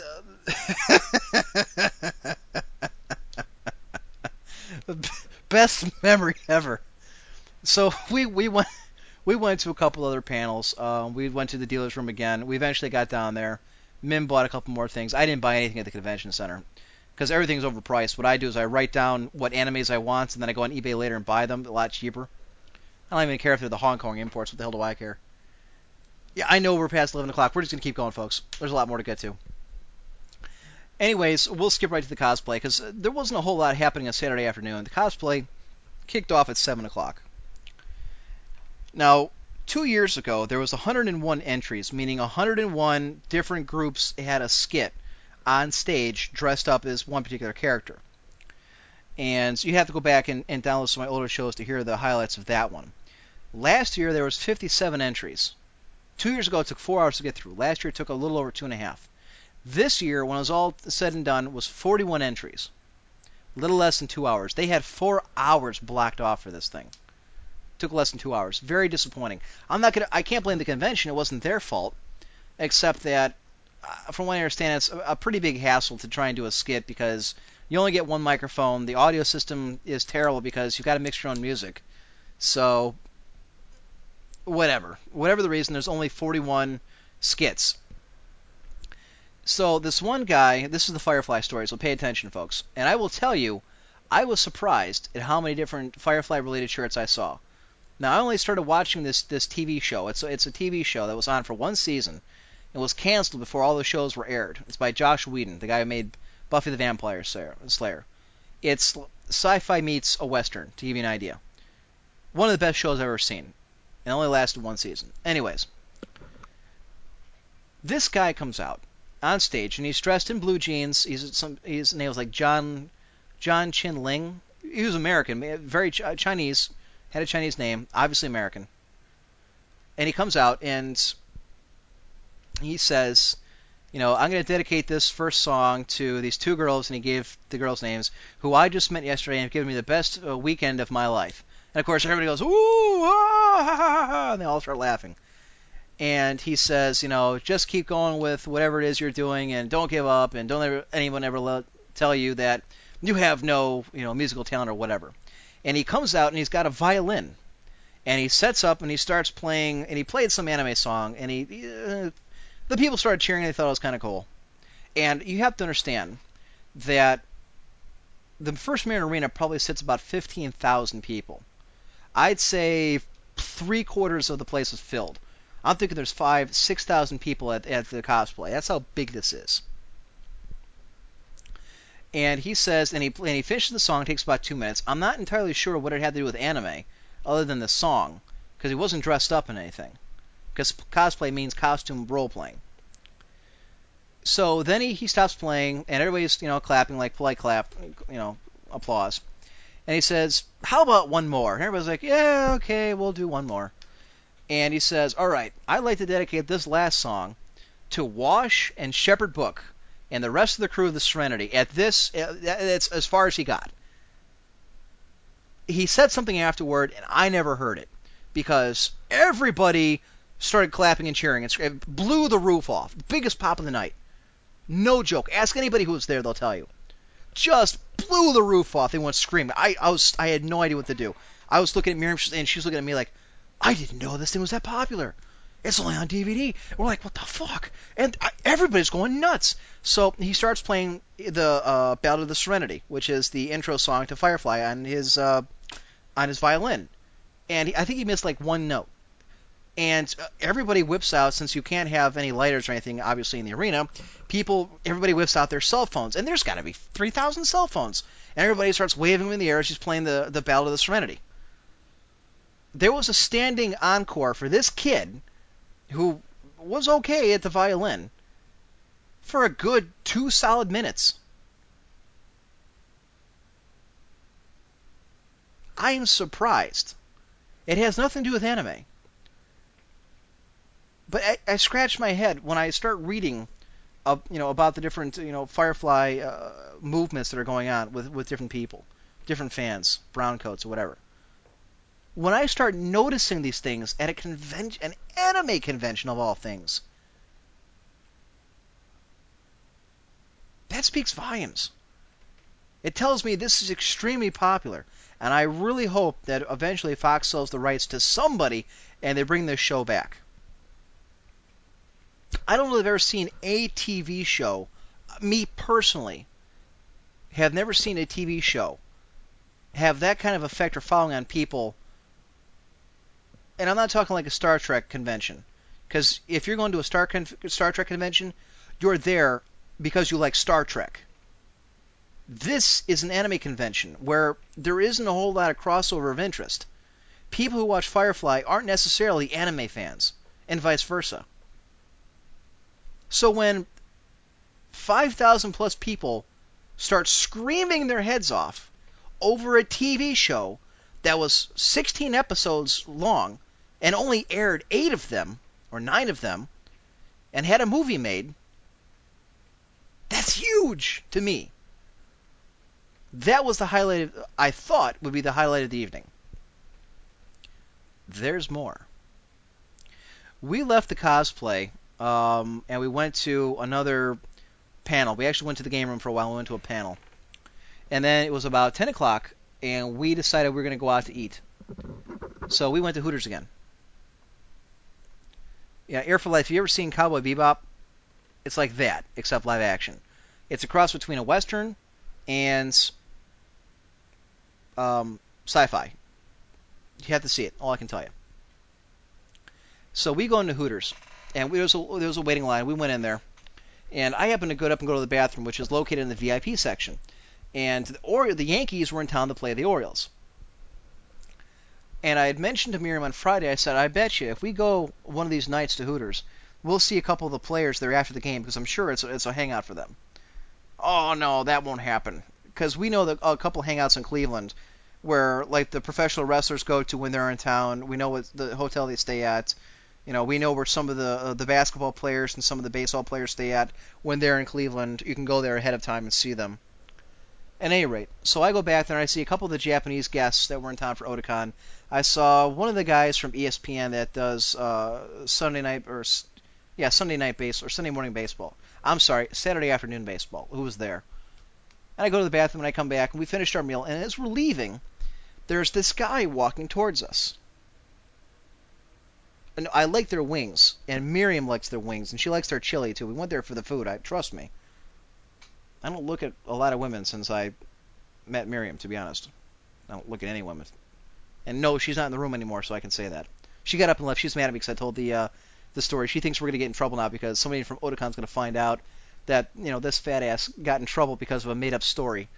And it's going to come back. They're going to find out who Emperor is, and they're going to search the records to find out where I live, and, and somehow I'm going to get in trouble, and she's going to get in trouble anyways, there's this guy, there's this dude walking towards us, and he's wearing a, this this Yankees jersey, and it's not an actual game jersey. It's like a just like a, a fan jersey you can buy like a like a team shop, and he's wearing khaki shorts and sandals. And he's getting closer, and I and I do a double take, and I, is that Derek Jeter? And she's like, no, Derek Jeter's not to be wearing a Yankees uniform or Yankees jersey outside of a game. And he gets closer, and this guy is big. I'm, I'm not just talking. He's like six foot one, six foot two. So he's not he's not tall, tall, but I we're talking thick, like barrel chested, big muscles. he gets closer and closer, and I do a double take, and it's it's Derek Jeter. And I, I wave to him, and I'm wearing my Indians hat, so what the hell am I thinking? I, I wave my hand and say, hey, what's going on? It's like, hey, how you doing? Sounds like Derek Jeter. Looks like Derek Jeter. He's wearing more gold on him than I see in most jewelry stores. And he, he's got, and he, he has this chick with him. I don't look at any other women. At least I don't find them attractive, but trust me, any of you would find this chick hot. I mean, smoking hot. They're going into Hooters as we're leaving, and Miriam turns to me and she and she's holding my arm. She's like, "Was that? Who was that? That looked familiar." And I said, "That's Derek fucking Jeter." So we stopped, and she looked back, and I looked back, and and uh, I could see that the manager lady, uh, there's this manager of the Hooters girls, comes running up to the to the front where he is. He goes, "There's a line waiting to get it." He just walks right up to the podium. And you know he shakes some hands and he goes right back. They escort him right back in. And I turned to him and said, if that's not Derek Jeter, that guy is the best lookalike ever because they just took him and sat him down in front of 30 other people waiting into the restaurant. So th- that was kind of cool. So then we're off. And this is the final story I'll tell you about Otakon because nothing really happens uh, on Sunday that was of any note. This, though, I've been waiting to tell you. And I know several of you people from this panel are listening tonight at my invitation. There was this panel called Where's the Buffet? What the fuck? WTB question mark WTF. Now when I first saw it in the book I thought it said want to buy. What the fuck? But I read it. And it goes on to say that it's a satirical panel about funny things that have happened to these panelists at other conventions you don't have to like baseball to know who Derek Jeter is. He plays for the New York Yankees. It's a shortstop. The Prince of New York. Anyways. And it goes on to say that this is a satirical look at the different panelists who have had uh, funny experiences at different conventions. All those attending know that you may be picked out of the crowd at any point in time for fun and, and comedy, comedy. Right? That's all the book says. That's it. So we're thinking, okay, this will be some different con staffers from different conventions telling us anecdotes and stories and jokes about things that have happened to them at other conventions. So we go there. We sit down amongst 300 or so other people, while these 12 panelists get up front and they sit down in front of us. One of them looks like Jack Black in a, a drunken uh, rut. The guy next to him looks like a throwback, some reject from that 70s show. Then there's the fat hoe in the center, and I mean, when I say fat, I'm talking FAT, not PHAT, who then proceeds to tell us that she's drunk. And of course, before the, can, the panel even starts, they all start saying, "Fuck you! Yeah, if you don't like it, get the fuck out of here." And they all they all want to make a point of saying the F word. Well, in and of itself, saying the F word is not funny. It may seem out of place at an anime convention that's supposed to be for a for family. Now, this did take place at one o'clock in the morning, so it could be classified as 18 and over. So then they tell us, "Oh, this is this is uh, if anybody is offended, then get the fuck out now while you can." So I look at Miriam and she looks at me and says, "Okay, this it's a trash talking panel." Where this is going to go on, they're going to trash talk people. Uh, fine. And I'm sitting. I'll tell you, I sta- I sat through this abortion of a panel in the hopes that I would get a microphone and get to talk. But of course, they don't give microphones out to the crowd. They simply make fun of them. So people are, are realize what this is going to be, and lots of people get up and leave, especially towards the back of the room. Oh yeah, get the fuck out of here! Yeah, you fucking suck! Get the fuck out of here! You can't stand the panel! Oh, fucking pushies! And they're screaming at the people who get up and leave. And then Miriam Miriam sits and turns to me and yeah, I'm telling, yeah, I'm telling about the what's the face story. Yeah, that one, them bastards. Uh huh. Yeah, two of them are listening tonight. I hope you are, you fat little shits. Listen to me. I'm gonna show you what a trash talking session is like. Fucking assholes. Listen, this is how it should have gone. I'm sorry. Let me. I'm getting ahead of myself. Let me explain what the rest of it was. So she turns to me and says, "Well, we can't leave now. I don't want to get screamed at." Said, all right, we'll just sit here. So then they go on and they tell us that they're from our, they say all but one of us are from OhioCon, which is our personal or not our personal, but our home convention in Ohio. And a lot of them are from Ohio State. Uh, thanks for the information. Completely useless.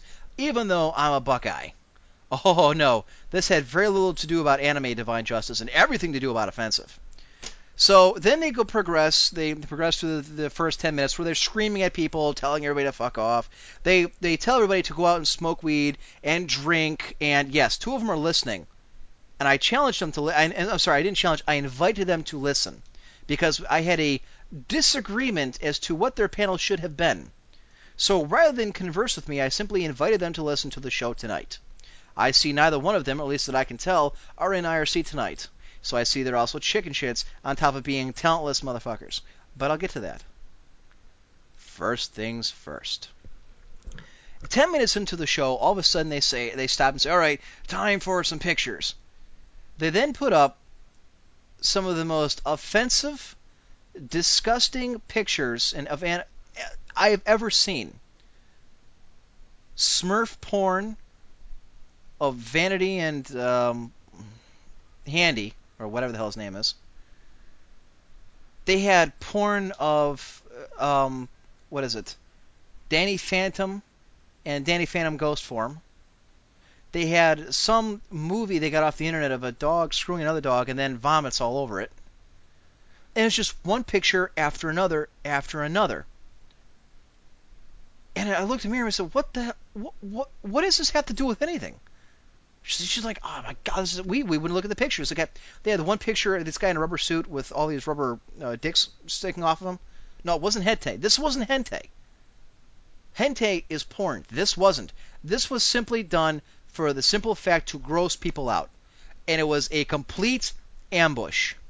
Nowhere in the manual did it say offensive language followed by the most disgusting offensive material you can ever have, you can ever see. And they eventually said, "Well, if you guys like hentai, you'll like this." Where did I say that this was uh, this is hentai?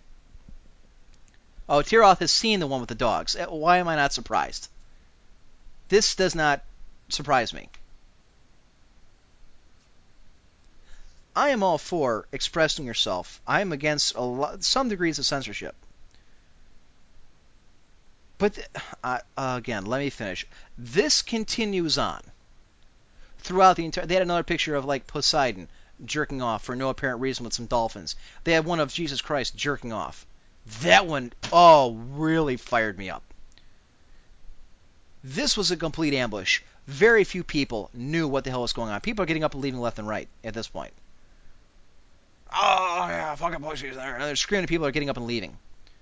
This after telling people that you people are too uptight and you should get drunk and smoke weed when you come to conventions and this, that, and the other. I'm like, oh, this is great. You know, bad enough. Yeah, you people are prime examples. The fat bitch in the front says, "Oh, I'm I'm drunk right now. I'm trying to do this panel. You'd be surprised how many panels I've done uh, drunk and oh, I gotta pee, but I'm not gonna pee. I may pee myself." And this went on for five minutes. Like, th- this is comedy. And of course, you will always get some kind of audience when focusing to the lowest common denominator. And let me tell you, at 1:30 in the morning, we were amongst the lowest common denominator. The smelly, washless, talentless fuckos that were there. I, I, Hero, it wasn't a self-expression. It was done simply to get a rise out of the crowd, to discuss them. That's what the whole point of this was. Then they start telling us stories about people they hate. They hate parents that come to the anime panels, so which are panels specifically set up to explain to parents what their kids are watching. Then they hate hentai panels, and they hate yaoi panels. Well, they don't hate the panels. They hate the people that go to them. The, the stupid dyke at the far right, and she looks like one. She probably is. Bitter, ugly, fat little hairy motherfucker goes on, oh, I hate people who like yaoi and come to the yaoi panels and and all these little girls like, oh, I don't like, I like yaoi because it's man on man. Uh, how is this funny? Is there a story that goes along with this, or you just say you don't like people because of this, that, and the other? And that's fine if that's the whole panel was. Except I was expecting stories. Damn it, I didn't. We didn't get any. Uh, no, we got one. I, I'm sorry. One person gave a semi-coherent story about uh, something. Yeah, well, apparently this is the group that does the hentai panels, and then they joke and say, "Oh, but we're also the ones who do the parent panels." Ha ha ha ha ha! funny. So then they um, they go to the crowd and like, well, we want four people to give up and tell us their worst anime stories, or their anime stories, their anime horror stories the conventions, and we'll give, we'll let people vote on which one's the worst, and we'll give you a prize, and we'll give the best person a prize. So they gave the best person prize some some ghetto cereal, some uh, cheap version of Trix, and they gave the loser a a, a, a, douche in a bottle, a douche and bottle. And they took their pictures and put on their website. Here's where I'm pissed. Bad enough that, oh, one of them's responding. Oh, I'm glad you're listening. Listen carefully. The guy at the far end, the 70s show called. They want their gimmick back. If it didn't work for them, it isn't going to work for you. The fat ass sitting next to him, which apparently is the person who's contacting me right now, yeah, Jack Black called. He wants his gimmick back. He's not much funny. He's not very funny. You certainly aren't. To the fat hole in the center, no, it's not funny if you pretend you're drunk. It's not funny if you are drunk. You're not funny. You're just ugly. And the next time you have to go to the bathroom, don't worry, let me know. I'll call the Oompa Loompas and we'll roll your ass to the bathroom.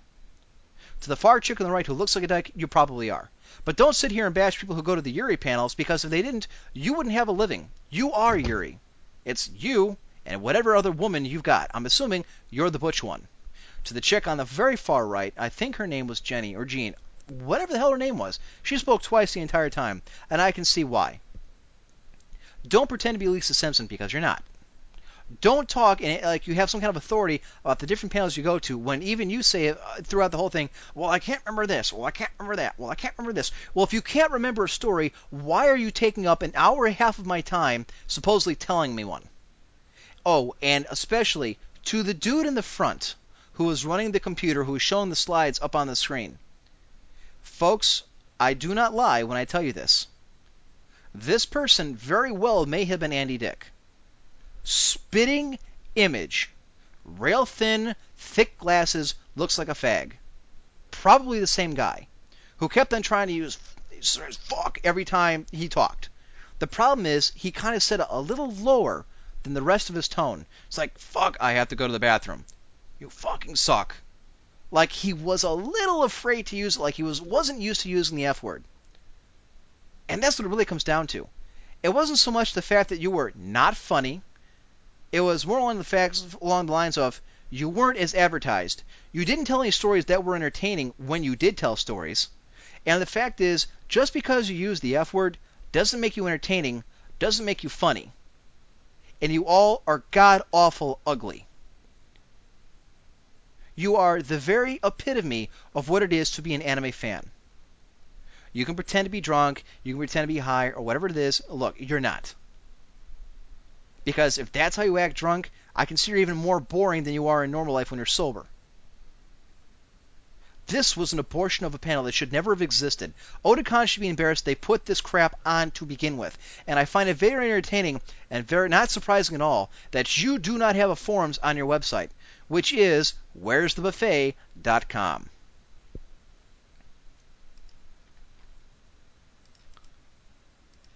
There is no contact information, no forums, no feedback. Thanks for giving us your website. Too bad you don't give us an outlet to talk back to you. I wonder why.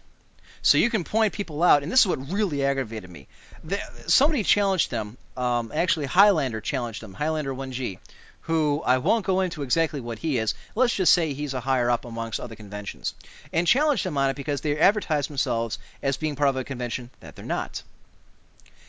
They came back and said that one of the things was they weren't actually picking people out specifically when making fun of them.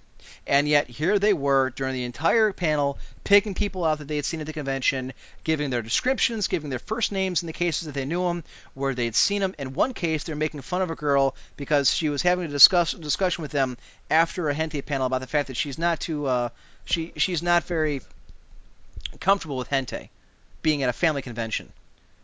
They describe her name, her what she looks like, the whole nine yards, to the point where the people in the front row, and I'm assuming they weren't kidding, raised the guy raised a hand and said, "That's the person we're rooming with. We can sympathize." And then she said, she turned around and said, "Is her name so and so?" And they said, "Yes, so and so with her last name." Oh, but they don't point anybody out specifically. No, no, no, no, no.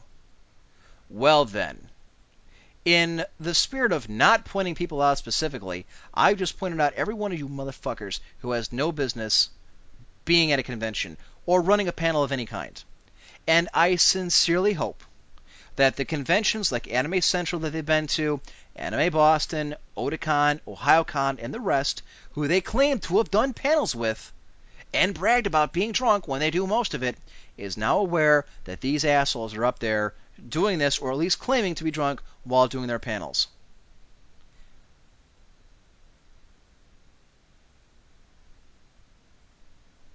This reflects on your convention. And I do happen to know that some of the Otakon staffers, some of the people on the board, are very embarrassed about this panel having taken place. Now, they claim they told Otakon ahead of time what exactly it is that they were going to do, and Otakon approved it. Maybe that's so.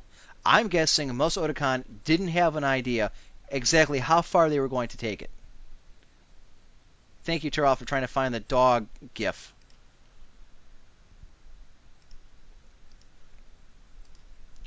That is how you trash talk people.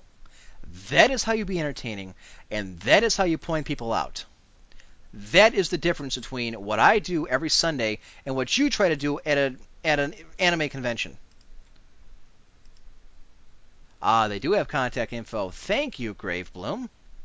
I had to get it through a friend of mine who works at a different convention, from a from a specific convention website he got it from. How interesting. The brown food. Thank you. Of course, if you're going to contact crap, you might as well contact the color that looks like it. Oh, logged off. Tisk, tisk, tisk. Can't take it. I see. You can go up in front of 300 people at a convention, run your mouth, make fun of everybody there. Oh, but as soon as somebody on the big bad radio in a market an audience that's far bigger than any that you've ever gotten to. Oh, it's time to log off and head for the hills. Well, in his defense, it is 11:30, probably past his bedtime, and I'm guessing his mom probably busted him.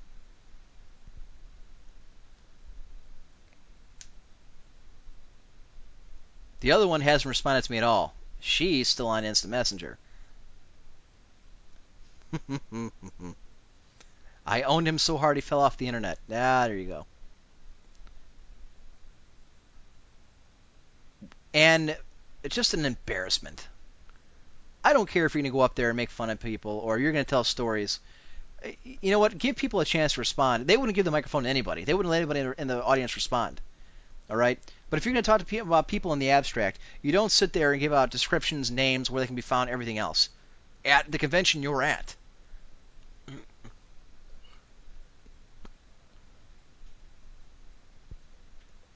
Anyways, folks, we've gone way over where we're supposed to. That's 11:30.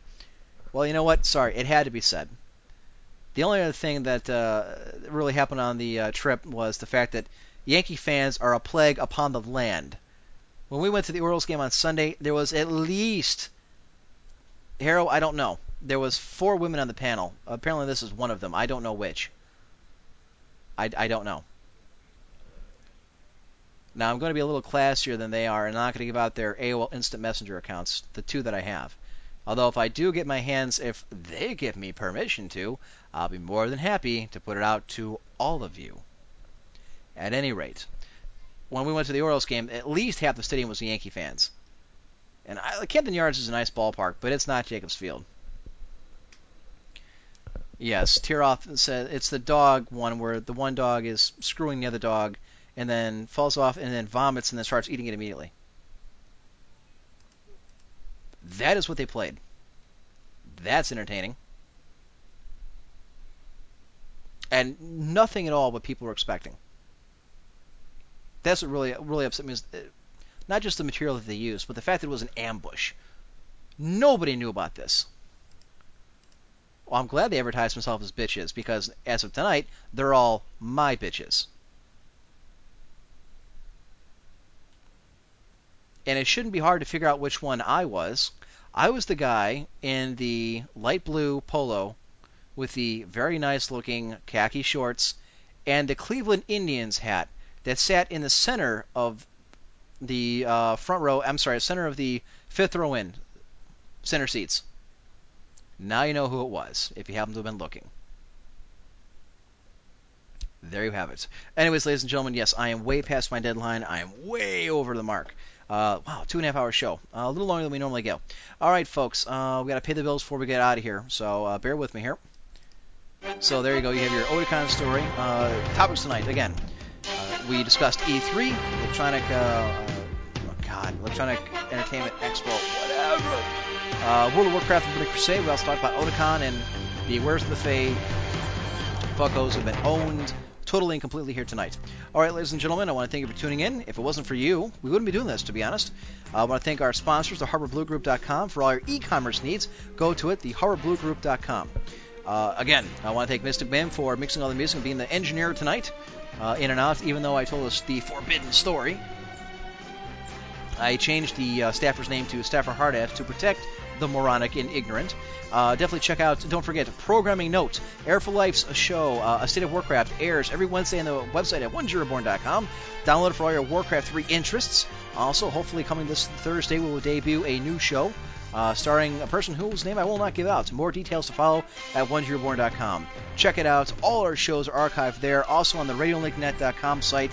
Folks, it's been fun. I hope you enjoyed it. This has been the Emperor of the Emperor's Court saying bad manners are better than no manners at all. I'll see you next week, Sunday, 9 p.m. Eastern Standard. So long, everybody.